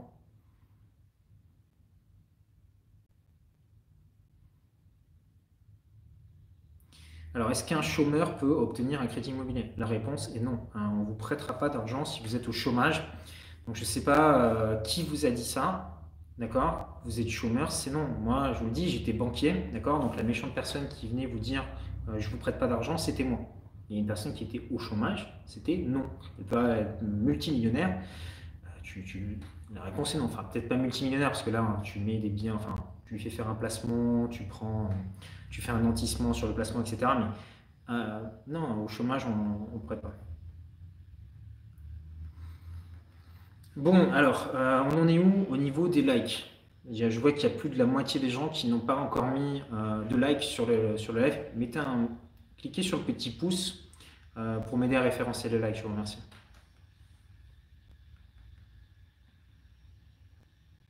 Puis surtout, ça m'encourage à vous faire euh, bah, d'autres likes dans, le futur. Donc si ça vous plaît, bah, dites-le moi. Si ça vous plaît pas, on peut ne pas faire de live et faire d'autres choses aussi. Hein. À ce moment-là, dites-le moi aussi, hein, ça m'intéresse de savoir.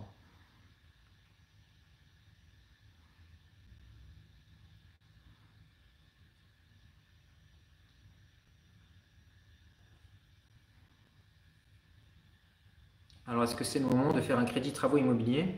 Et regrouper avec le crédit immobilier, restant sur 5 ans, sachant que ma situation pour le moment est stable niveau financier Bah oui, euh, tu peux tout à fait euh, rajouter un crédit, surtout qu'en ce moment les taux sont extrêmement bas, regrouper. Euh, si vous avez des prêts immobiliers, pour les personnes qui ont des prêts immobiliers, je vous donne une petite astuce, vous avez un prêt immobilier que vous avez souscrit il y a 4-5 ans, allez voir votre banque et renégocier le taux. Ou faites-vous racheter votre crédit immobilier par une autre banque, vous allez gagner beaucoup d'argent. Euh, qu'est-ce que je pense des courtiers travaux? Euh, Alors, je vais peut-être pas me faire des amis hein, par rapport à ça, mais je, te donne mon expérience, mon ressenti. Après, il y a toujours des exceptions. Moi, je suis investisseur immobilier. Quand j'ai un bien à rénover, j'ai des artisans qui sont extrêmement bons. Devine quoi? Je dois leur courir après. Je dois les supplier pour qu'ils acceptent de bosser avec moi. Pourquoi? Parce qu'ils sont bons. Donc tout le monde les veut. Tout le monde les veut. Les super plombiers, super électriciens. Ils sont bookés. Tout le monde les veut. Quand, quand tu es bon, on te, veut. D'accord? Donc ces gars-là, ils sont bookés à 6 mois, 1 an, 1 an et demi, 2 ans. Parce que tout le monde les veut. D'accord? Donc, euh, les artisans qui ne trouvent pas de, chantier, alors soit ils débutent ou je ne sais pas, mais je me dis c'est peut-être pas forcément toujours les, meilleurs. Donc ils vont voir un courtier. Je suis pas certain que c'est là que tu trouves les, meilleurs artisans. Donc idéalement, le bouche à oreille, c'est ce qu'il y a de, mieux. Maintenant, après, tu peux avoir aussi des personnes qui sont très sérieuses, qui ont sélectionné des artisans, qui bossent depuis un certain temps. Euh, voilà, mais mitigé. Voilà, je te dis pas que c'est bien, je ne dis pas non plus que c'est mal, parce qu'évidemment, tu as des personnes qui font très bien, très bien leur travail. Mais voilà, moi, je sais pas, j'ai ce côté. Euh, mon grand-père, il était de la campagne, tu vois, donc euh, je pense un peu à l'ancienne dans, ma façon de, dans, ma, façon de faire, tu vois, le bon sens un peu paysan. Je me dis, un mec qui est bon, normalement, il est bouqué, tu vois.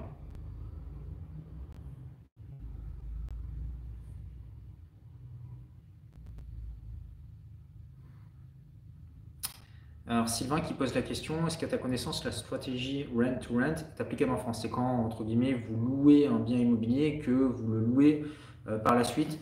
Euh, C'est possible de le faire, mais en fait, tu peux pas, entre guillemets, arriver en mode euh, je suis particulier, je loue ton appartement et je vais le sous-louer. D'accord?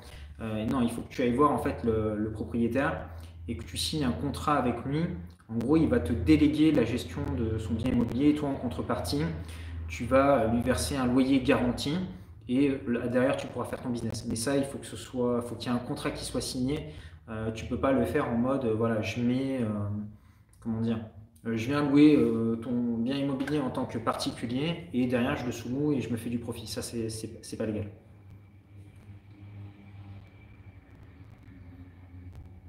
Alors, peut-on perdre son épargne ou sa retraite en cas de crise économique? Bah, La réponse est oui, évidemment je veux dire, les caisses de retraite, euh, les, caisses sont vides. Et puis, enfin, c'est même pas une question de les caisses sont vides, même si les caisses étaient pleines. Euh, aujourd'hui, vous avez euh, un actif pour un retraité. Donc, comment vous voulez payer les retraites? C'est pas possible. C'est pas possible. Donc, bah, les retraites ne seront pas payées. Ou alors un revenu ridicule. C'est pas pour rien qu'ils ont mis la retraite à point. C'est pas pour rien qu'ils sont en train de faire des réformes. C'est parce que le système, c'est une pyramide de Ponzi, donc il ne pourra pas tenir. Donc c'est triste, mais euh, aujourd'hui, c'est pour ça que c'est vraiment important, à côté de ça, bah, que vous, constituez vous-même votre retraite et que vous commenciez à investir. D'accord? Et le plus tôt sera le mieux.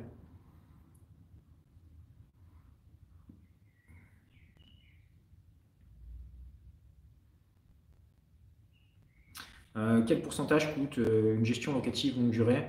Ça dépend. Peut-être 7% des loyers que tu vas toucher. 7-8% compte peut-être aller un mois de loyer, ça va te coûter. Ça dépend des agences avec lesquelles tu vas travailler.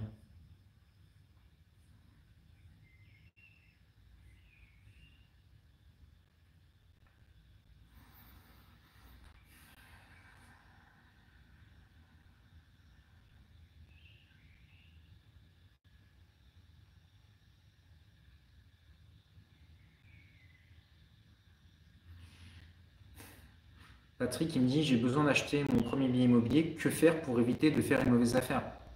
Bah, Je pense que tu connais la réponse. D'accord? Tu regardes dans les liens dans la description et euh, tu regardes euh, un truc qui s'appelle formation. Puis euh, tu verras comment, comment on fait ce qu'on fait pour faire une bonne affaire et surtout éviter d'en faire de mauvaises. ok?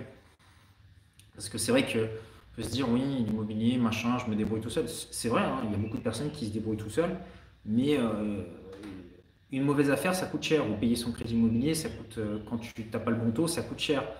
Ou ne pas prendre le bon locataire parce que tu ne sais pas le sélectionner, ça coûte cher. Ne pas choisir la bonne fiscalité, ça coûte cher aussi. D'accord?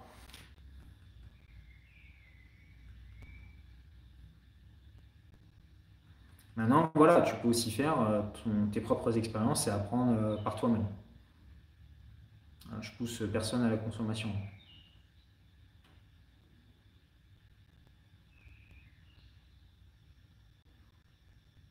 Alors, est-ce que la formation Imperium est toujours d'actualité? Mais les formations, elles sont toujours actualisées. Parce que c'est pas parce que vous voyez la page qui, de présentation des programmes qui ne bouge pas que les formations ne sont pas mises à jour. Les formations sont régulièrement mises à jour. D'accord?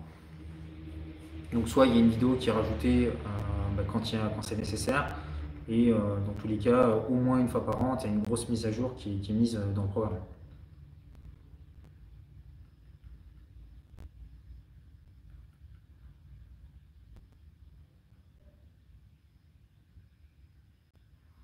En tant qu'entrepreneur euh, en arrêt depuis l'épidémie, est-ce qu'il sera plus difficile d'obtenir un prêt? Euh, C'est possible, c'est possible. Si tu as ton activité qui a baissé, c'est possible. Euh, quelle est la meilleure façon d'obtenir un différé d'emprunt? Bah, C'est d'y aller et de le demander tout simplement. D'expliquer que vous avez loué votre bien immobilier, que vous avez besoin de vous constituer de la trésorerie et que pour ça vous avez besoin d'un différé d'emprunt. Il faut le demander.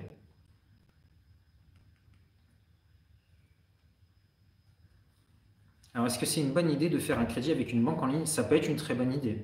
Parce que vous avez beaucoup de banques en ligne qui vont vous proposer justement de vous prêter euh, à 110%, qui vont avoir des taux extrêmement intéressants, sur lesquels vous n'allez pas avoir de pénalité lorsque vous allez rembourser votre prêt immobilier.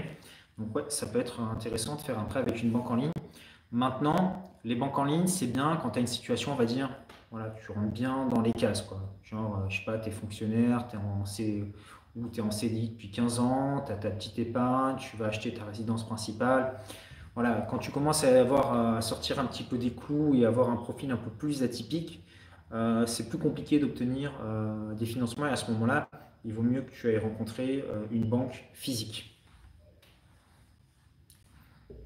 Alors, quel argumentaire utilisé pour faire baisser le prix euh, d'un bien. Alors pour ça, bah, pareil, je pourrais te renvoyer mon programme où j'ai toute une partie qui explique comment négocier un bien immobilier. Mais bon, je suis de bonne humeur, donc je vais te donner euh, quelques astuces. un bien immobilier, c'est très rare qu'il ait été rénové, qu'il soit dans un parfait état. Donc voilà, tu lui dis, bon, bah, j'aime beaucoup le bien immobilier, etc. Mais voilà, il y a beaucoup de travaux, il va falloir que je remette tout ça en marche. Moi, ça va me coûter que tant, et ça, il faut que je l'inclue dans mon prix. Euh, deuxième chose, ce que tu peux dire, c'est OK, votre bien immobilier, admettons, voilà, vous le vendez, euh, je ne sais pas, 150 000 euros, mais moi, euh, la banque, elle me prête que 130 000. Donc, bon, bah, j'aimerais bien vous en donner plus, sauf que je ne peux pas. OK? Donc, tu lui dis, voilà, tu ne peux pas lui donner plus que ce qu'il demande.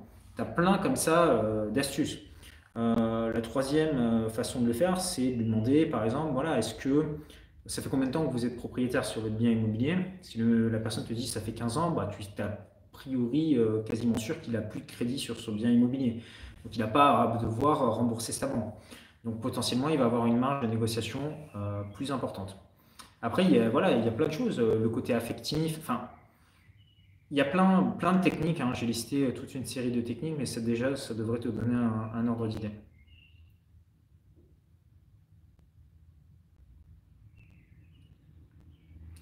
Pierre, proposes-tu des études de cas sur des dossiers d'achat en donnant tes conseils sur le type de location à entreprendre, le type d'emprunt, etc.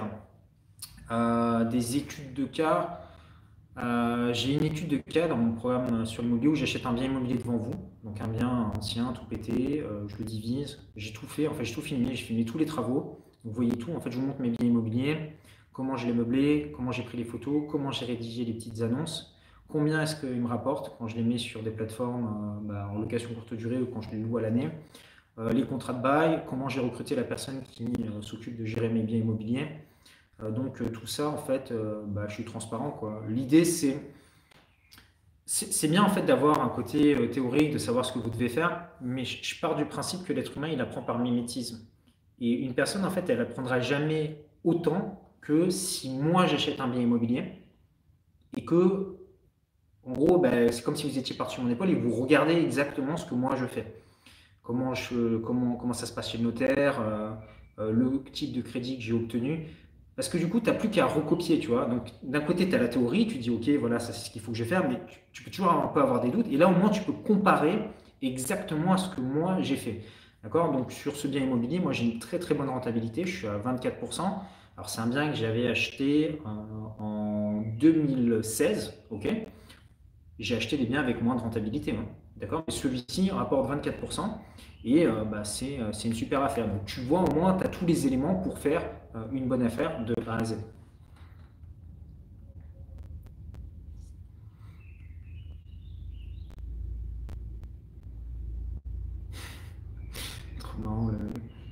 Il y a un message qui m'a fait rire, c'est je viens, je viens, je viens d'arriver. Est-ce que c'est la fin de l'immobilier?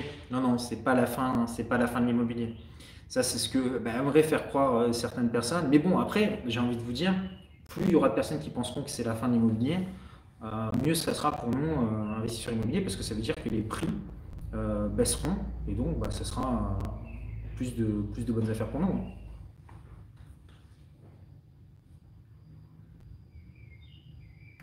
Alors, l'assurance loyer impayé sur une location, qu'est-ce que j'en pense?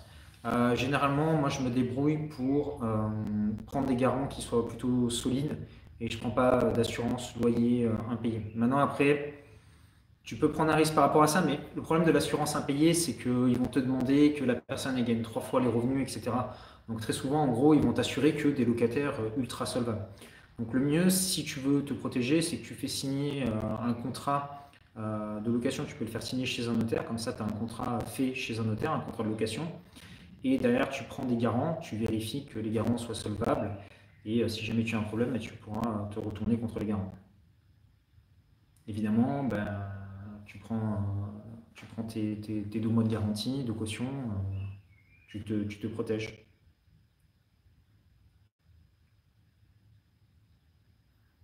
Alors, est-ce que les banques, elles demandent un bulletin, tout le temps un bulletin de santé? Non, les banques, elles vont te demander de remplir un questionnaire. Voilà. Et euh, en fonction de ce que tu réponds au questionnaire, là, à ce moment-là, euh, tu peux avoir un examen médical pour aller euh, plus loin. Mais au départ, c'est juste un questionnaire.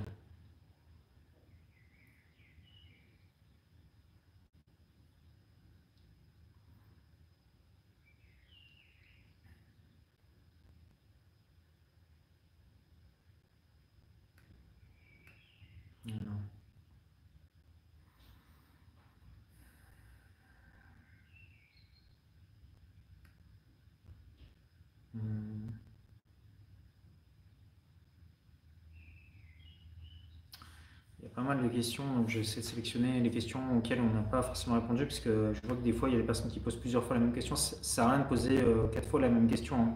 Je les vois, hein, donc. Euh, ok. Bon, et puis bah, pour les gens qui spamment, euh, bah voilà quoi, vous êtes sorti du live, donc ça sert à rien, perdez pas votre temps.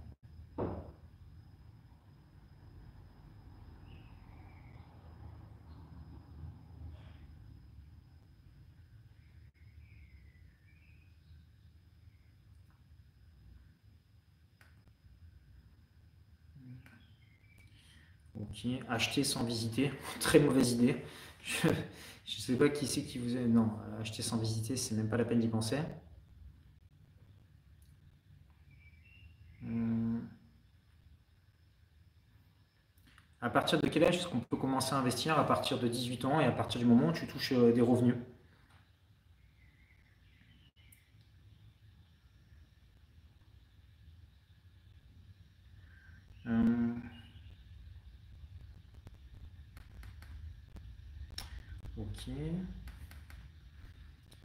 Michel qui s'excite et qui dit, enfin qui s'excite, qui est pas content, il dit je vois aucun pouce, aucun like. Je, je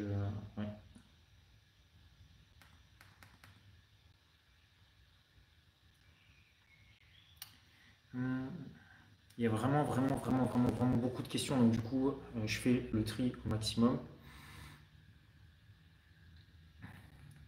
Alors les courtiers, alors les courtiers en immobilier semblent avoir une commission sur tout ce qu'ils font pour toi.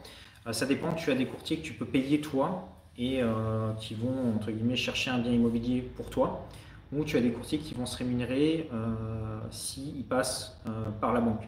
Maintenant, ce que je te recommande, c'est toujours d'être en parallèle, c'est-à-dire si tu veux passer par un courtier, ça peut être une bonne option, mais va toi aussi démarcher des banques de ton côté parce que bah, tu ne sais pas en fait euh, si ton courtier est quelqu'un de sérieux ou pas. Tu as des gens qui font très bien leur boulot, mais, mais, mais, euh, tu as des personnes qui euh, se contentent en fait, et moi ça m'est arrivé hein, plusieurs fois, j'étais en banque, donc dossier courtier, voilà, nom, prénom, rendez-vous à telle heure, gagne temps et il viendra avec les documents. Super, super. Merci le, merci le courtier. Donc euh, j'avais des courtiers, c'était vraiment moyen. Donc évidemment, si tu as un, un courtier qui fait ça, c'est juste le gars qui veut toucher sa com. Maintenant, attention, j'ai pas dit que tous les courtiers étaient comme ça. Tu as des mecs qui étaient vraiment très sérieux, ou tu arrivais avec un dossier qui était monté, qui eux avaient quasiment un partenariat avec la banque et qui était, euh, qui était bon. Mais c'est pas le cas de tout le monde. Donc dans euh, le doute, ne faites pas, ne donnez pas 100% de votre confiance à un courtier.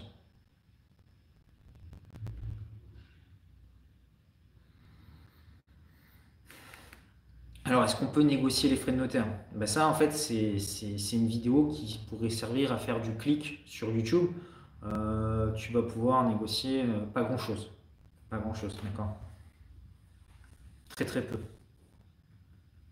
C'est les émoluments du notaire, mais bon, ça va être quoi? 100 euros, 200 euros. Après, si tu veux chipoter, tu peux, hein, mais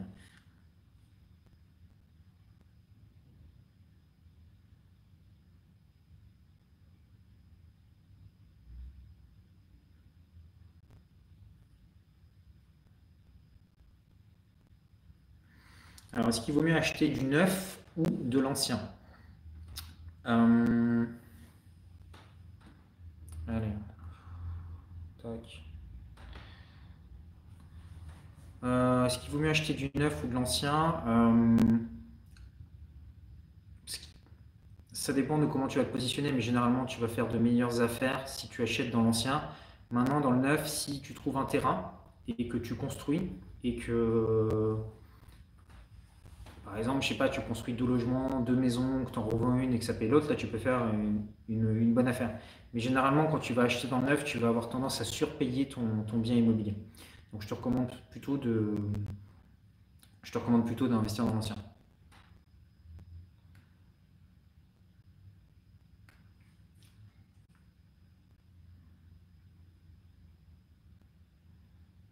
Alors, est-ce que je conseille mes formations à une personne qui réside en Belgique? Alors, en Belgique, la loi elle est différente euh, légèrement. Hein. Euh, évidemment, tu ne vas pas avoir la même fiscalité et le droit est un petit peu différent. Euh, maintenant, j'ai envie de dire, plus de 90%, 95% de ce que tu vas apprendre dans le programme, tu pourras l'appliquer.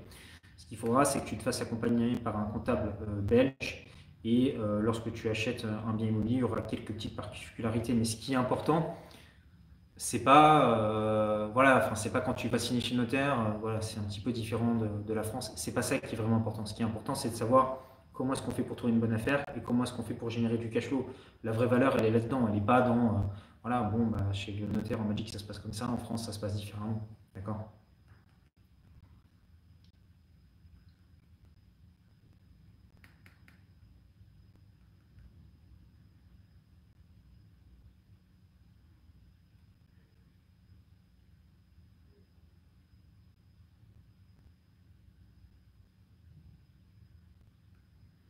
Alors, quel est le désavantage des banques en ligne? Euh, bah, C'est que les banques en ligne, ça peut être compliqué euh, en termes de réactivité, ou euh, ça, dépend, mais souvent, quand tu as besoin de faire une opération qui sort un petit peu de ce qu'elles ont préformaté, c'est compliqué d'avoir quelqu'un, et tu changes également tout le temps d'interlocuteur. Alors que quand tu es dans une banque physique, tu as toujours le même interlocuteur. moi, je te donne un exemple, pour, avoir, pour une banque en ligne, ils ont mis six mois à me changer mon adresse. Donc, euh, tricher avec ma banque, que dire? J'ai un CDI à la place d'un CDD, quel risque? Bah, tu faut pas tricher, tu vas pas fournir des faux documents à ta banque. Enfin, ça relève. Euh, tu peux te faire condamner en justice pour ça. Donc, euh, présentez jamais de faux documents à une banque. D'une, parce que c'est illégal, et de deux, parce qu'en banque, en fait, on a des logiciels pour vérifier. On peut vérifier les avis d'imposition, on peut vérifier les fausses pièces d'identité, on peut vérifier les fausses factures EDF. Euh, également, euh, tout ce qui est bulletin de salaire, c'est analysé et on a la possibilité de vérifier si un bulletin de salaire est vrai ou faux. L'employeur est systématiquement contacté.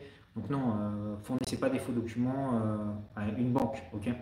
Donc, ce que j'expliquais, c'est que par exemple, tu peux dire à une banque que tu achètes ta résidence principale, puis finalement tu changes d'avis, mais tu n'as pas fourni de faux documents, d'accord?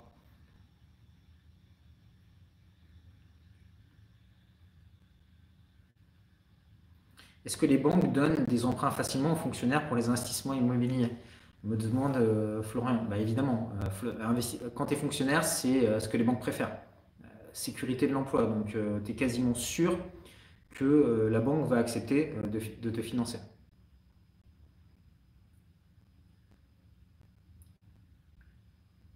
Alors, bonjour Pierre, dans ta formation, est-ce que tu indiques le process pour acheter un immeuble?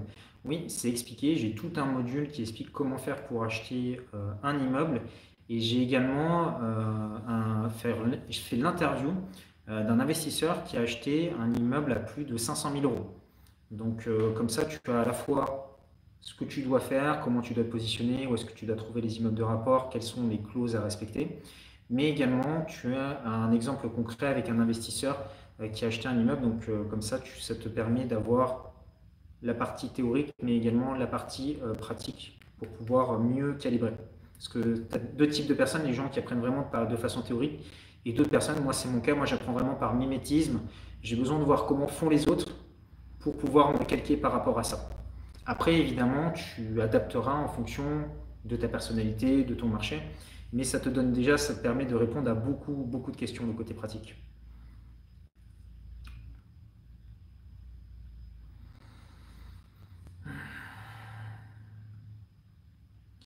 Euh, j'ai été en CDI pendant 8 ans, je viens de changer d'entreprise et je suis toujours en CDI. Est-ce qu'il y aura des difficultés pour emprunter auprès des banques euh, bah, Si tu es en période d'essai, tu ne pourras pas emprunter. Il faut que ta période d'essai soit révolue, donc ta période d'essai soit passée pour que tu puisses à nouveau commencer à, continuer à emprunter.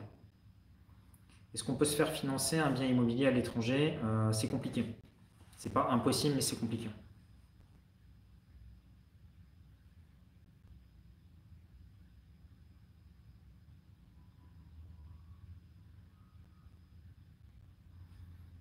Hum, Par de nous des locations box stockage. Bah, J'ai fait une vidéo euh, euh, sur ma chaîne YouTube qui s'appelle Comment investir dans une cave. Bah, ça peut être une bonne stratégie. Euh, vous pouvez louer des caves et notamment vous pouvez louer des mètres cubes. Donc si par exemple vous avez une cave qui fait 20 mètres cubes, vous pouvez faire de la colocation, location de cave parce que des fois, quand tu veux stocker quelque chose, tu as juste besoin d'un certain nombre de mètres cubes. Et quand vous avez des personnes qui sont en train de déménager, etc., bah, tu as la possibilité de, louer des mètres cubes. Donc tu as des plateformes qui permettent de faire ça. Après, tu peux également louer des espaces de stockage pour des gens, par exemple, tu sais, qui ont des caravanes, qui ont des bateaux. Donc ça, ça peut être, par exemple, si tu vois, pour les gens qui sont près de 7, etc., qui partent en vacances là-bas. Beaucoup de gens vont faire du camping dans ces régions, mais ils n'ont pas envie d'en monter leur caravan en Normandie, à Paris, etc. Et donc, tu as des gens qui louent des hangars, et donc ils ont mis des caméras, c'est sécurisé, et ils touchent de l'argent comme ça. Donc, il y a beaucoup de stratégies. Hein. C'est vrai qu'il n'y a pas que la location euh, classique.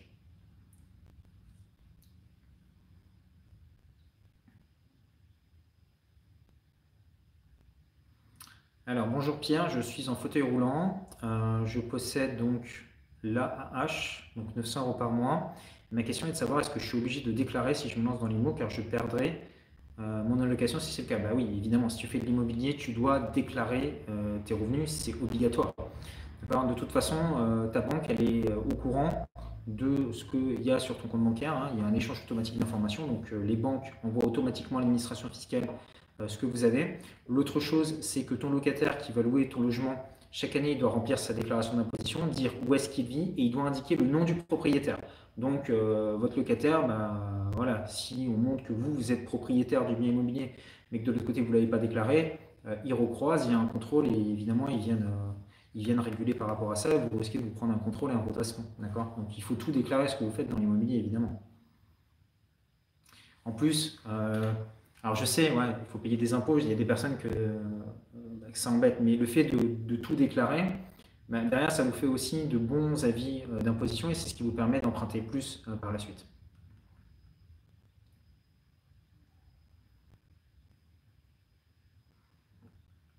Alors, Michael qui dit où peut-on voir cette vidéo du bien à 24% de renta?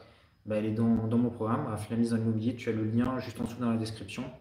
Ou là, je vais mettre un lien dans le chat si tu n'as pas rejoint le, programme. C'est dans le module euh, J'achète un bien immobilier devant vous.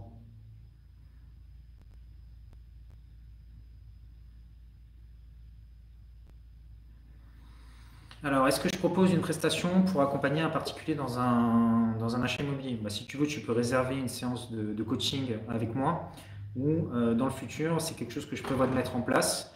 Euh, c'est-à-dire que j'ai une équipe de plusieurs euh, investisseurs immobiliers confirmés, notamment euh, des, élèves et des anciens élèves de mes programmes. et c'est quelque chose que je prévois de faire, c'est-à-dire d'accompagner peut-être une dizaine de personnes ou une quinzaine de personnes pendant deux ou trois jours avec moi. On va voir, visiter des biens immobiliers. je vous présente, je vous donne accès à tout mon carnet d'adresses, que ce soit mes banquiers, mes artisans, mon comptable, etc. Et, et peut-être qu'on filmera même tout ça. Donc c'est quelque chose qu'on fera peut-être dans le, dans le futur.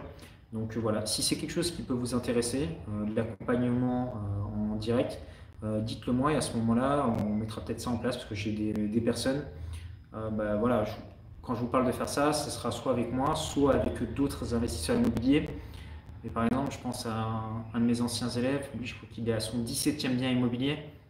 Euh, aujourd'hui, il est rentier par rapport à ça. Je sais que c'est quelqu'un qui aime bien partager. Donc, si c'est quelque chose qui peut vous intéresser, dites-le moi et à ce moment-là, on, va voir, je vais voir si on peut mettre ça en place. Évidemment, bah, ça sera après, après tout ce qui est confinement.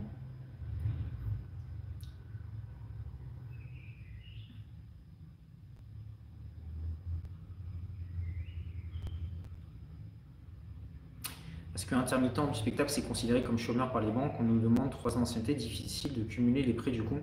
Bah, quand tu es intermittent du spectacle, on va regarder tes euh, deux, trois derniers euh, avis d'imposition et on va te juger par rapport à ça.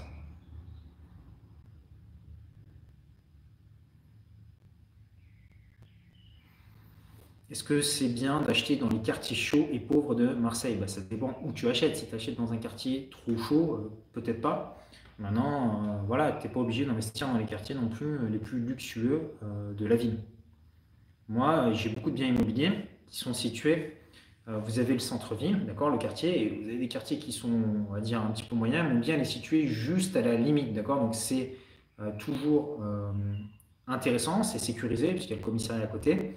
Mais voilà, c'est pas non plus le quartier le plus luxueux de la ville. Parce que si tu veux, tu es obligé de faire un compromis. D'accord? Si tu veux ton bien au meilleur endroit, bien situé, tu vas le payer plus cher.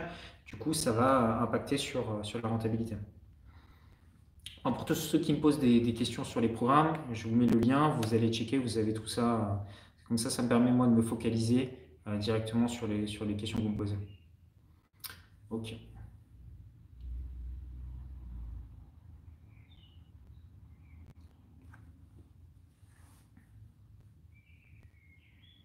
Euh, quel est l'âge maximum pour investir? Vous pouvez emprunter jusqu'à l'âge de 75 ans. Donc, euh, il y, a de la marge.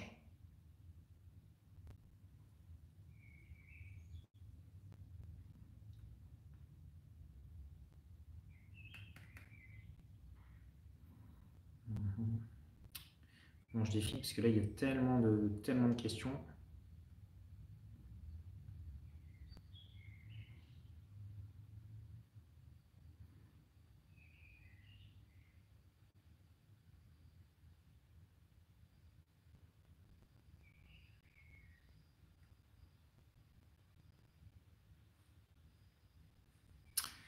Euh, acheter aux enchères, j'en ai parlé la dernière fois, je ne recommande pas forcément.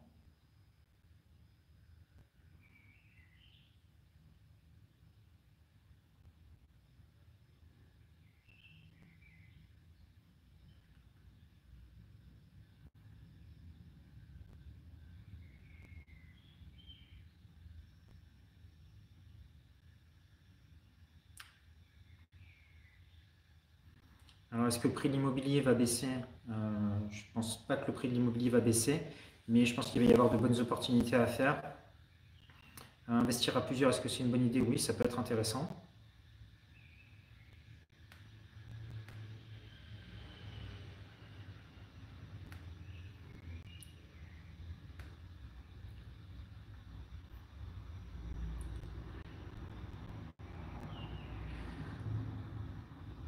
Ok. Je pense que j'ai répondu à pas mal de questions. J'ai pas non plus envie que le live dure trop, trop, trop longtemps. Ça fait déjà presque 1h38 voilà, qu'on est ensemble. Donc, on va s'arrêter là pour ce soir. J'espère que ça vous aura plu. Pour ceux qui n'ont pas mis de petit like, faites-le. Et surtout, un truc hyper important, euh, parce que j'ai des personnes qui ratent le live, ok? Donc, c'est important de vous abonner à la chaîne YouTube si vous n'êtes pas abonné. Mais surtout, il y a une petite cloche à côté. Et en fait, si vous cliquez sur cette petite cloche, quand il y a un live, vous êtes prévenu euh, en fait automatiquement. Donc souvent, il y a des personnes qui sont abonnées mais qui n'ont pas cliqué sur la petite cloche. Donc faites-le pour euh, bah, être prévenu euh, des, prochains, des prochains lives. Donc voilà, moi je vous envoie bah, tous mes vœux de succès. continuez bah, à regarder hein, pour les biens immobiliers. Évidemment, ce n'est pas la fin de l'immobilier, il y aura toujours des bonnes affaires. soyez prudents, prenez soin de vous hein, et de vos, proches. bah, moi, je suis content de vous faire ces petits lives, surtout qu'en ce moment, je sais qu'il y en a beaucoup d'entre vous qui sont à la maison, vous ennuyez un petit peu, c'est pas forcément facile. Donc je me suis dit, voilà, c'était plus sympa qu'on soit en live ensemble plutôt que de faire des vidéos moins dans mon coin. Donc voilà, au moins on est, un petit peu plus en direct et ça donne un côté un petit peu plus, un petit peu plus humain. Donc beaucoup de merci. Bon bah merci à vous en tout cas pour votre temps, votre énergie, pour toutes les questions que vous avez posées. J'ai pas pu répondre à toutes les questions, hein. je, suis désolé, mais vous avez vu, ça définit énormément dans, le chat. Donc voilà, bon, bah, on se dit euh, à très bientôt.